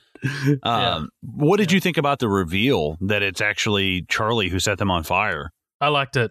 You know, because Yeah. it didn't really occur to me at all. Like I was like, uh, a I couldn't think of a motive. Right, I couldn't think of a motive. Like if anything, I thought it was going to be Dixon. But right, of course. Yeah, you, yeah. What do you think? You loved it? Yeah, I thought it was fantastic. I think it's one of the. It is so unexpected, and Yeah. and because you know what we have done, we have said, you know what, that's pretty fucked up for her to do that to Dixon. We don't feel bad about that shit. You threw a kid out a window, you beat up a black guy, you burned down these fucking billboards. And then when it comes back that one out of those three is not correct, and he ended up saving the fucking file of the woman's daughter that Yeah. burned his face. And it's like, holy shit. And that's another thing, like, yeah, he burned your billboard, so you're gonna burn down the you know, the police station. and you almost killed him the same way that your daughter died. And it's like, God damn, the irony in that is like, fuck, man. Yeah, the cyclical nature of that shit. Yeah. yes. sure. Yes. Yeah. Colin, I need you to calm down, all right? Just That's, I mean, I love that. I was like, that's a perfect, the cyclical nature. I was like, yes, that's perfect. That's exactly what I was looking for. Oh man. Uh, Mildred wants to go home, says they can do dinner another time, and James doesn't want it because uh, she was embarrassed the whole time being a midget. Um, he knows he is not a catch, but who the hell is she? She's that billboard lady who never ever smiles, who never has a good word to say about anybody, and who, in the evening times, sets fire to fucking police stations. Dude, the look on his face when she's like, you forced me to, he's like, "I-" and he's looking at her just like, I forced you to? He's like, I Yeah. asked you. Like, oh, the hurt in his eyes is palpable. is incredible, dude. Yeah. And he's the one who's not a catch. James leaves us saying, I didn't I didn't have to come and hold your ladder. Man, I felt that. Like, you know what I mean? Like the way he spits that out, I'm just like, dude, yeah, you really didn't need to hold a ladder, dude, but she it makes me like it shit. makes me laugh though. I don't know what it is about. I didn't have to come and hold your ladder. Yeah. It, it I mean, like in the scale of things, it feels tiny, but to him it feels it's it's the biggest thing on the planet, right? Like Right. It's right. all about perspective. Yeah. Mildred takes a wine bottle and slowly walks over to Charlie's table, looking like she's about to make a scene. Asks Penelope if she really told him anger begets greater anger or not. She says she did. She read it from a book about polio. No, polo. What's the one with the horses? Uh, Mildred looks at them for a moment and places the bottle on the table for them to finish. Uh, and what does she say to to Charlie? Right? She says, "Don't hurt her." Right. Yeah. Basically saying, don't do to her what you did to me. Um, right. Which I do. I do love. She's like, I read it on a bookmark in a book I was reading. she seems she's so innocent and like the way like you know she smiles after mildred puts down the wine bottle and says don't you know don't hurt her like she's yeah she's she's she's got no idea what's what's coming Right. Right. Right. uh and then we of course we get dixon coming back to his mama's house um this is heartbreaking dude like just the way he stumbles in but his mom's reaction just Oh, she's good. she's great man Yeah. She is fantastic. She's like, my boy, my boy.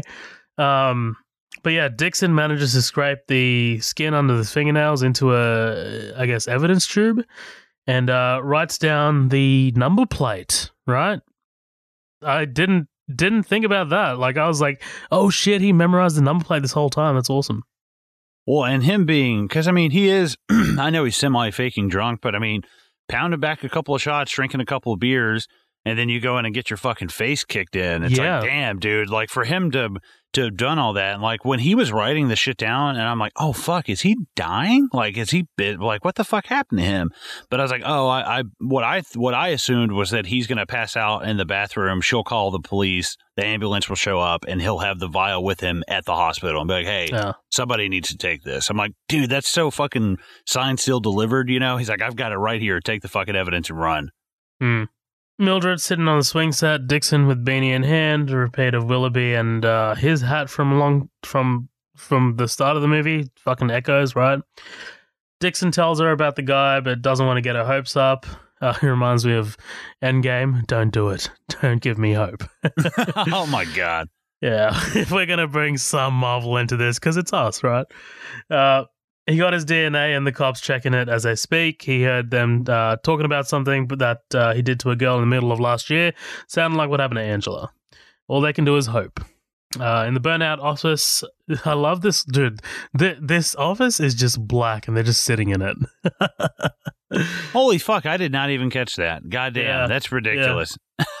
what a fucking Yeah. dunce. Yeah, because initially I was like, "Why is the lighting off in here?" And I was like, "No, no, this, this is a burnt out police station." Yeah, the ch- the Um, chief the chief just hit a goth phase he never came out of. oh man! But essentially, he lets uh, Dixon know no match of the DNA, no matches to any other crimes of this nature, to any crimes at all. In fact, and his record is clean.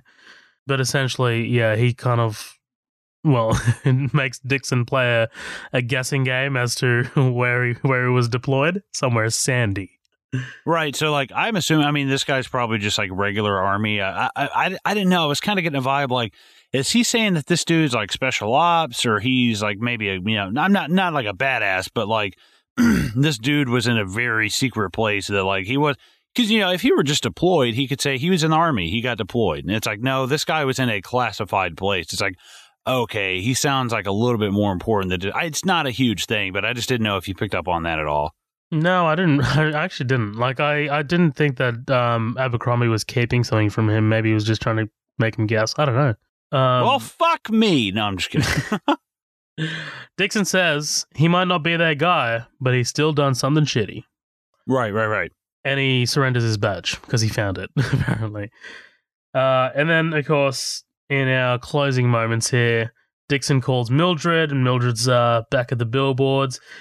He tells her that it's not their guy, right? And um, I love love Mildred's reaction here, just the way she's kind of like hitting herself, and you can hear it over the phone. Dixon says, I'm sorry I got your hopes up. It's all right. At least I had a day of hoping, which is more than I've had for a while. Uh, and then Dixon tells uh, tells her about the rapist, right? Idly t- taps a shotgun against his lips. Do you reckon he was about to kill himself? I don't know. I, I, I think I, I don't think so. I think he's just picking up the gun and he's like, man, I did, I took that beating for nothing. I feel like I need to go out there, not for nothing. I mean, it's for us. It's a, it's, it's very, eh, that's very Christ-like. I mean, it is. It's, I mean, not, not even just like the sacrificial. I mean, I am Iron Man, snap, whatever. Like you taking the beating of your fucking life after you've already had half the beating of your fucking life, taking this beating and ultimately you don't know if the outcome will be good or bad, but it, it's the fact that you took the risk and you assumed the responsibility is what makes you a hero. May, maybe maybe a, an anti-hero, maybe a little bit of a, you know somewhere in the middle. Um, but I just I just absolutely love that. So I think when he picks up the shotgun, I think he's just sitting there thinking. I think he's like, you know what? I might not be a cop anymore, but I still got a gun. He's like, and, you know, I, yeah. I, I, I'm calm. I'm thinking, and all my calm thoughts have led me to this. Yeah, I, I, think uh, I never, I never thought that he was actually seriously going to kill himself. But I think Martin McDonagh kind of like pulls a fast one here. He's, I think he kind of like wanted us to initially consider that because it's like if we're going by the cyclical nature of cyclical nature of this movie, then Dixon kills himself like Willoughby killed himself, but instead Dixon decides to reach out to Mildred to offer some condolences. Yeah, hmm. the curse is broken, people. That's cute. No, I'm just kidding. but uh, yeah, lives in Idaho. That's funny. I'm driving to Idaho in the morning. Want some company? Sure. Next day, uh, they head out. You know, fucking all chummy. Hey Dixon, yeah, I need to tell you something. It was me who burned down the police station. Well, who the hell's who the hell else would it have been? Oh, that's so great. So that's so fucking good. Fucking great, right? Right. right. Well, because it's like, yeah, who else would it be? You know, it, it, you're like, why? Why would it be somebody else? I think that's what's so fantastic about it is like once you stop and really think about it, is like, yeah, yeah, who would it be? You know, he's it shows you that Dixon maybe is not even really that dumb. He's starting to use a little bit common sense, you know. Yeah, yeah. Or, or this entire ordeal has just kind of unlocked something in him, and is just kind of using his intelligence now. right, he's got some like weird, like sixth sense. Yeah, yeah. Um, but my, I love this exchange at the end. So Mildred asks Dixon if he's sure about killing this guy. And, and uh, he says, not really. And Mildred says, me too. And uh, she says, I guess we can decide along the way. Right? For sure. Do you, let For me ask sure. you this. Think they kill him? No. Same here. I don't. Yeah. I think it ruins the entire message of this movie if yeah. they show up to this guy's door, blast both barrels of that at him, and take off. And it's like, dude, right. that's that's so amateur and like juvenile and like immature. It just I don't know. Maybe in like Punisher or like you know Death Wish or something, but no, I don't. I don't think in this movie. Yeah, not not. It's not really what they're going for here. Plus, I think. I mean, even if this guy does like fully confess, like let's say you know they do barge down their door and this guy confesses, I think, I think these two hear him out, and um, you know, there'll be some fucking violence for sure, but they won't kill him. I don't think.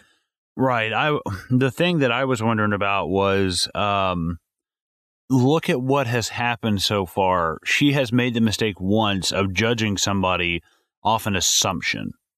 And assu- like I mean uh, like yes, the guy has had some cr- crazy story that Dixon has overheard, but it's still just a story. And it's the same thing of like she was just so certain that Dixon was the one who set the billboards on fire and look what happened. You almost killed that guy.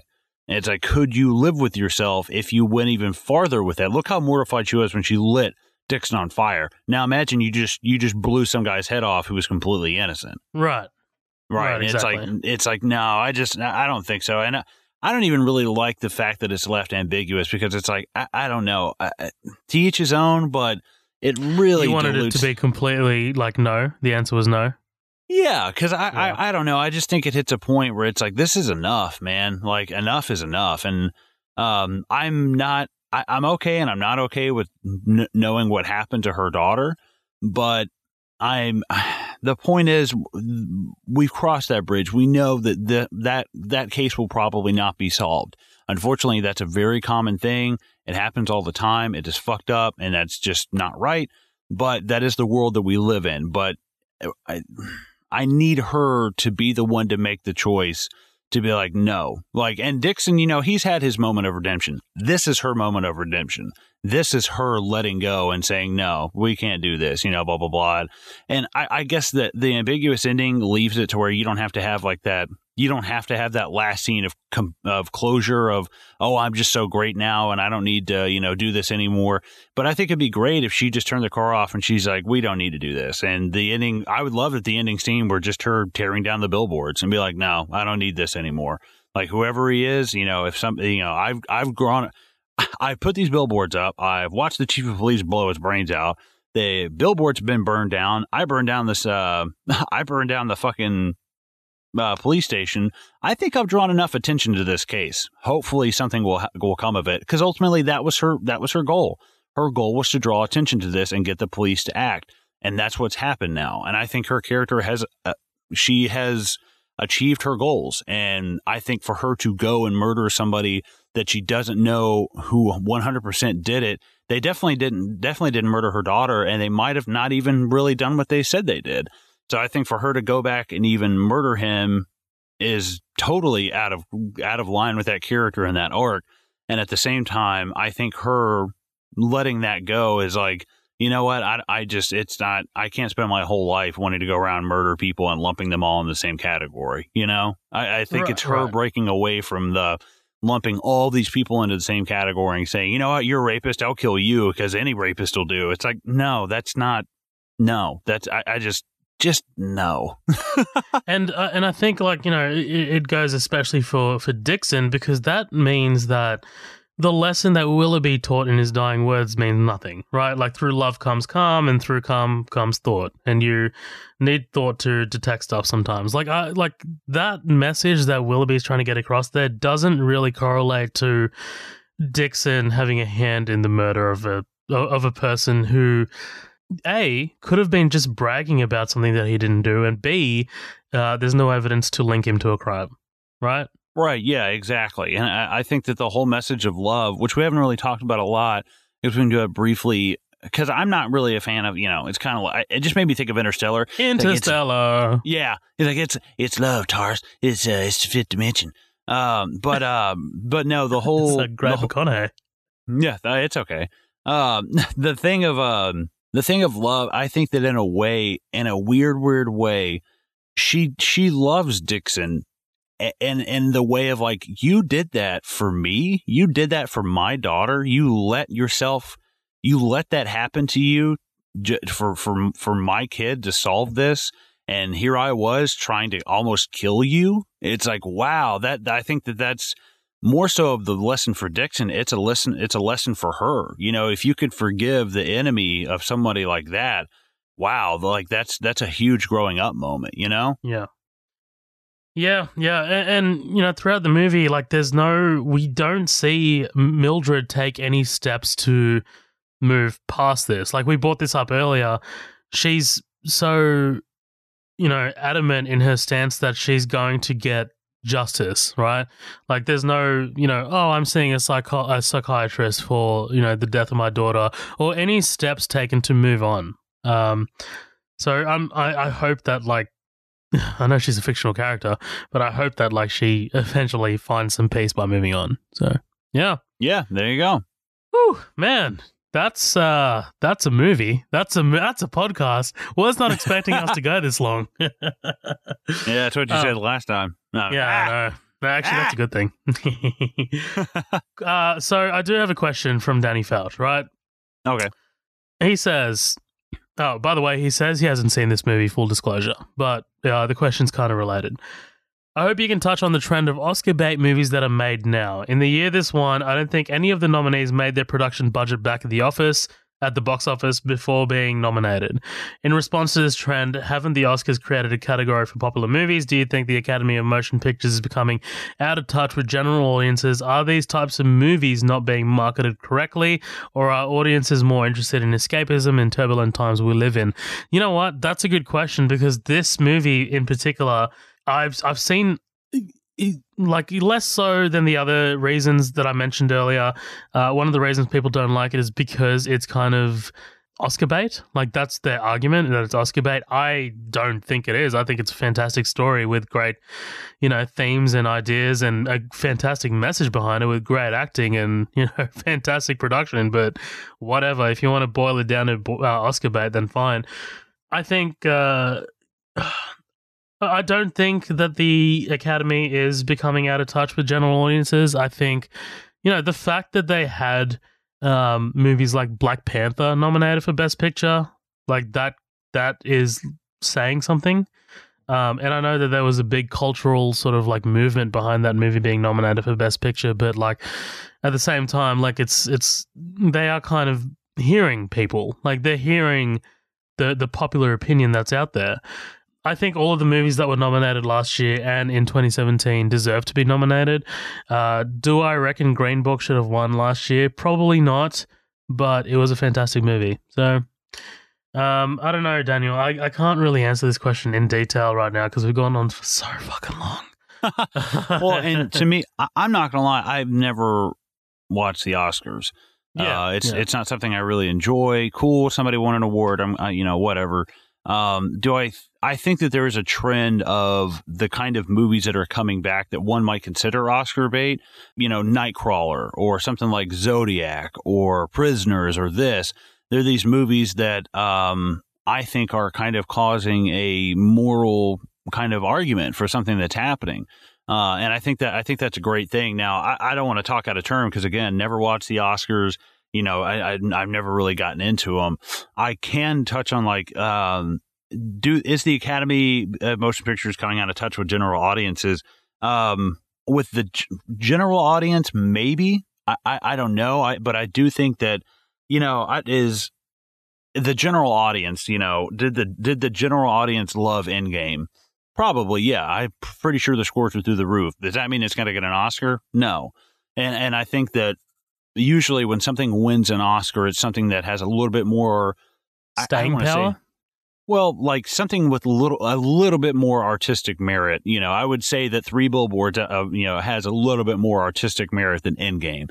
Endgame's still a great movie. It's wonderfully shot, but that is not that doesn't have like you said the staying power, the depth, the timeless kind of feel to it, you know, or or something. Right. And maybe that's not exactly what he's talking about. I don't want to speak out of term, and you know, um, actually, I'm just going to call him real quick and get him on the line. No, I'm just kidding. um, but um, I I do agree with audiences are more interested in escapism. Uh, because that's me. I am always more interested in escapism and stuff like that. I, I like movies like this and I like stuff like Nightcrawler, Zodiac, Prisoners. Those are great. But when I come home, I want to watch fucking aliens. You know, I want to watch Stranger Things. I want to watch something that I always see this quote and I love it. And it was a Star Wars related thing. It's like, my heart belongs in a, in a place far, far away. And I've always fucking th- thought that, like, of like Fuck Star yeah. Wars or something. It's always nice to zone out of where you are. And I love the escapism um, of stuff. There's actually a, a, a band name and a song name kind of thing we were working on at one point was um, that had to do with like escapism and getting out of, you know, drawing yourself a door and you using that door to to get out of wherever you're at. Um, and I've just I've always been a big fan of that. You know, uh, there's been some times where I was real down in the dumps and you know fucking broke as shit and living on a friend's couch, but I had a book and I'm sitting there reading that book or playing that video game. And I could have the time of my life and not have to think about the bullshit that was going on. Right. That's why I love Get transported somewhere else. Yeah. Right. That's why I love listening to podcasts and doing podcasts because, hey, you know, I'm not worried about the fact that it's almost two o'clock in the fucking morning. I'm happy that we have this, you know, we're back in the saddle again and we just did this awesome long episode. I don't mind the episodes being longer. I know this is running long. I don't even mind this being long because, you know, we don't do them as often anymore, to be completely honest. Like with them Yeah. only coming out every couple weeks, you know, I, I'm fine with longer episodes. My throat is sore as fuck. I need some coffee. uh, but other than that, um, it's this has been a really fun episode. I think that's an amazing question from Daniel. Next time we need to do that in the beginning. Yeah, Because yeah, now we've I, I- lost I, all think steam. so too. Yeah, I, I'm Um, sorry. I'm sorry, Daniel, that we didn't get to. Uh, I guess answer your question in more substantial detail. Well, but And what I would love is to take Yeah. that chunk of his question and put that in the after party and ask the other people, yeah. hey, what do you guys think? Yeah, um, absolutely. But I'm going to say, I, I think this movie is a good, solid, you know, I've pretty much said, I don't really need any closing thoughts. I've said everything I really need to say. Hmm. It's a great story of redemption and learning to forgive and learning to forgive yourself and knowing when to stop because, you know, it, it's kind of, I, I- I don't know, it's kind of like doing anything like combing your hair. You know, you're combing your hair and you're trying to look nice, but then you're just doing it too much and you're just ripping your fucking hair out and you're hurting yourself. It's like at some point you need to stop what you're doing because it's only hurting yourself now. And I think that this movie is a prime example of that. um, it's a great story of redemption. It's a great story of anti-heroes and, and character arcs. Couple things I would take out of it, but for most part, I would say probably like an eight and a half or a nine out of ten. I, I think this is a really it's shot well. It's got a great story. It kind of kept me guessing, well, like what was happening, and the twist. You know, the revelation of him, of the chief shooting himself, of Dixon being the one to get the DNA, of Charlie being the one to, to burn down the billboards. I was like, what the fuck, man? Um, so it, it kept me guessing, and there was only a few things that I really called earlier on. You know what? This thing, this movie does not remind me of anything else, and that's that's fucking major brownie points Perfectly right there. unique. For, Yeah. right. It's very unique. So I'm gonna say like an eight and a half to a nine out of ten. Absolutely, dude. I there is nothing in that in that little spiel that you just gave that I disagree with. So I'm gonna I'm gonna take that and and run with it because yeah, this is an absolutely outstanding film. Great story with great thematic uh thematic storytelling. Um the the lessons that we're supposed to take away from this are just you know ultimately this is a dark story but it's it's got a positive message right? Like it's got positive messages in it.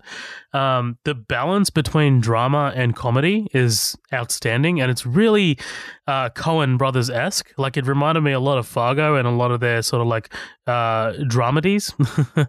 So um, really props props for that. Uh, Martin McDonagh just again really really brilliantly uh, put this film together, man. Um, I think the MVP here is Frances McDormand. I don't think this film works without her. I think if you plug another actress into this, it might not be as strong. Um, but this, you know, she's she's not that far in front of fucking Sam Rockwell, dude. Like he just owns his role. So like both of the Oscars here are just absolutely well deserved.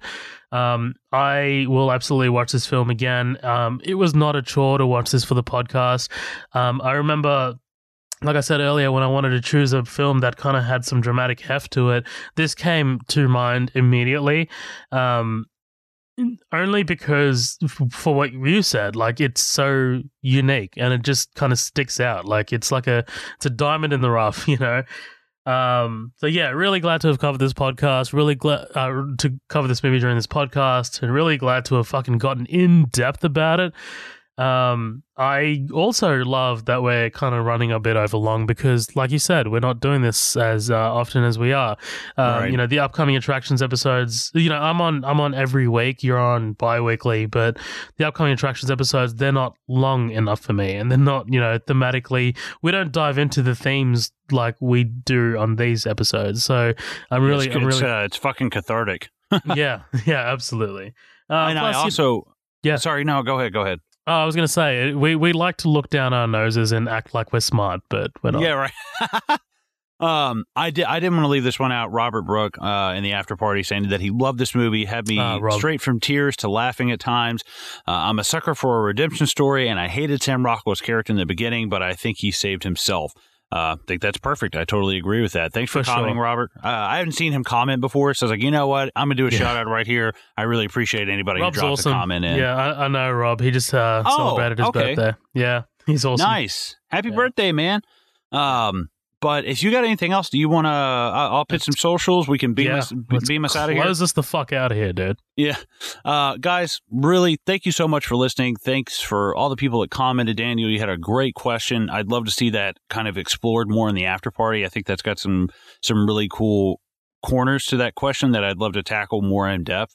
Um, but if you guys want to join that community, you know, comment, get your comments read on air, maybe get a hold of that conversation, sink your teeth into it, and join us with it. You can find us on Facebook at Midnight Double Feature. You can find the group attached to that called the After Party. Uh, we're also on Instagram at Midnight Double Feature. We're on Twitter at MDF Pod. We're on fucking YouTube. We're on Spotify. We're anywhere you get your motherfucking podcast. You can find us.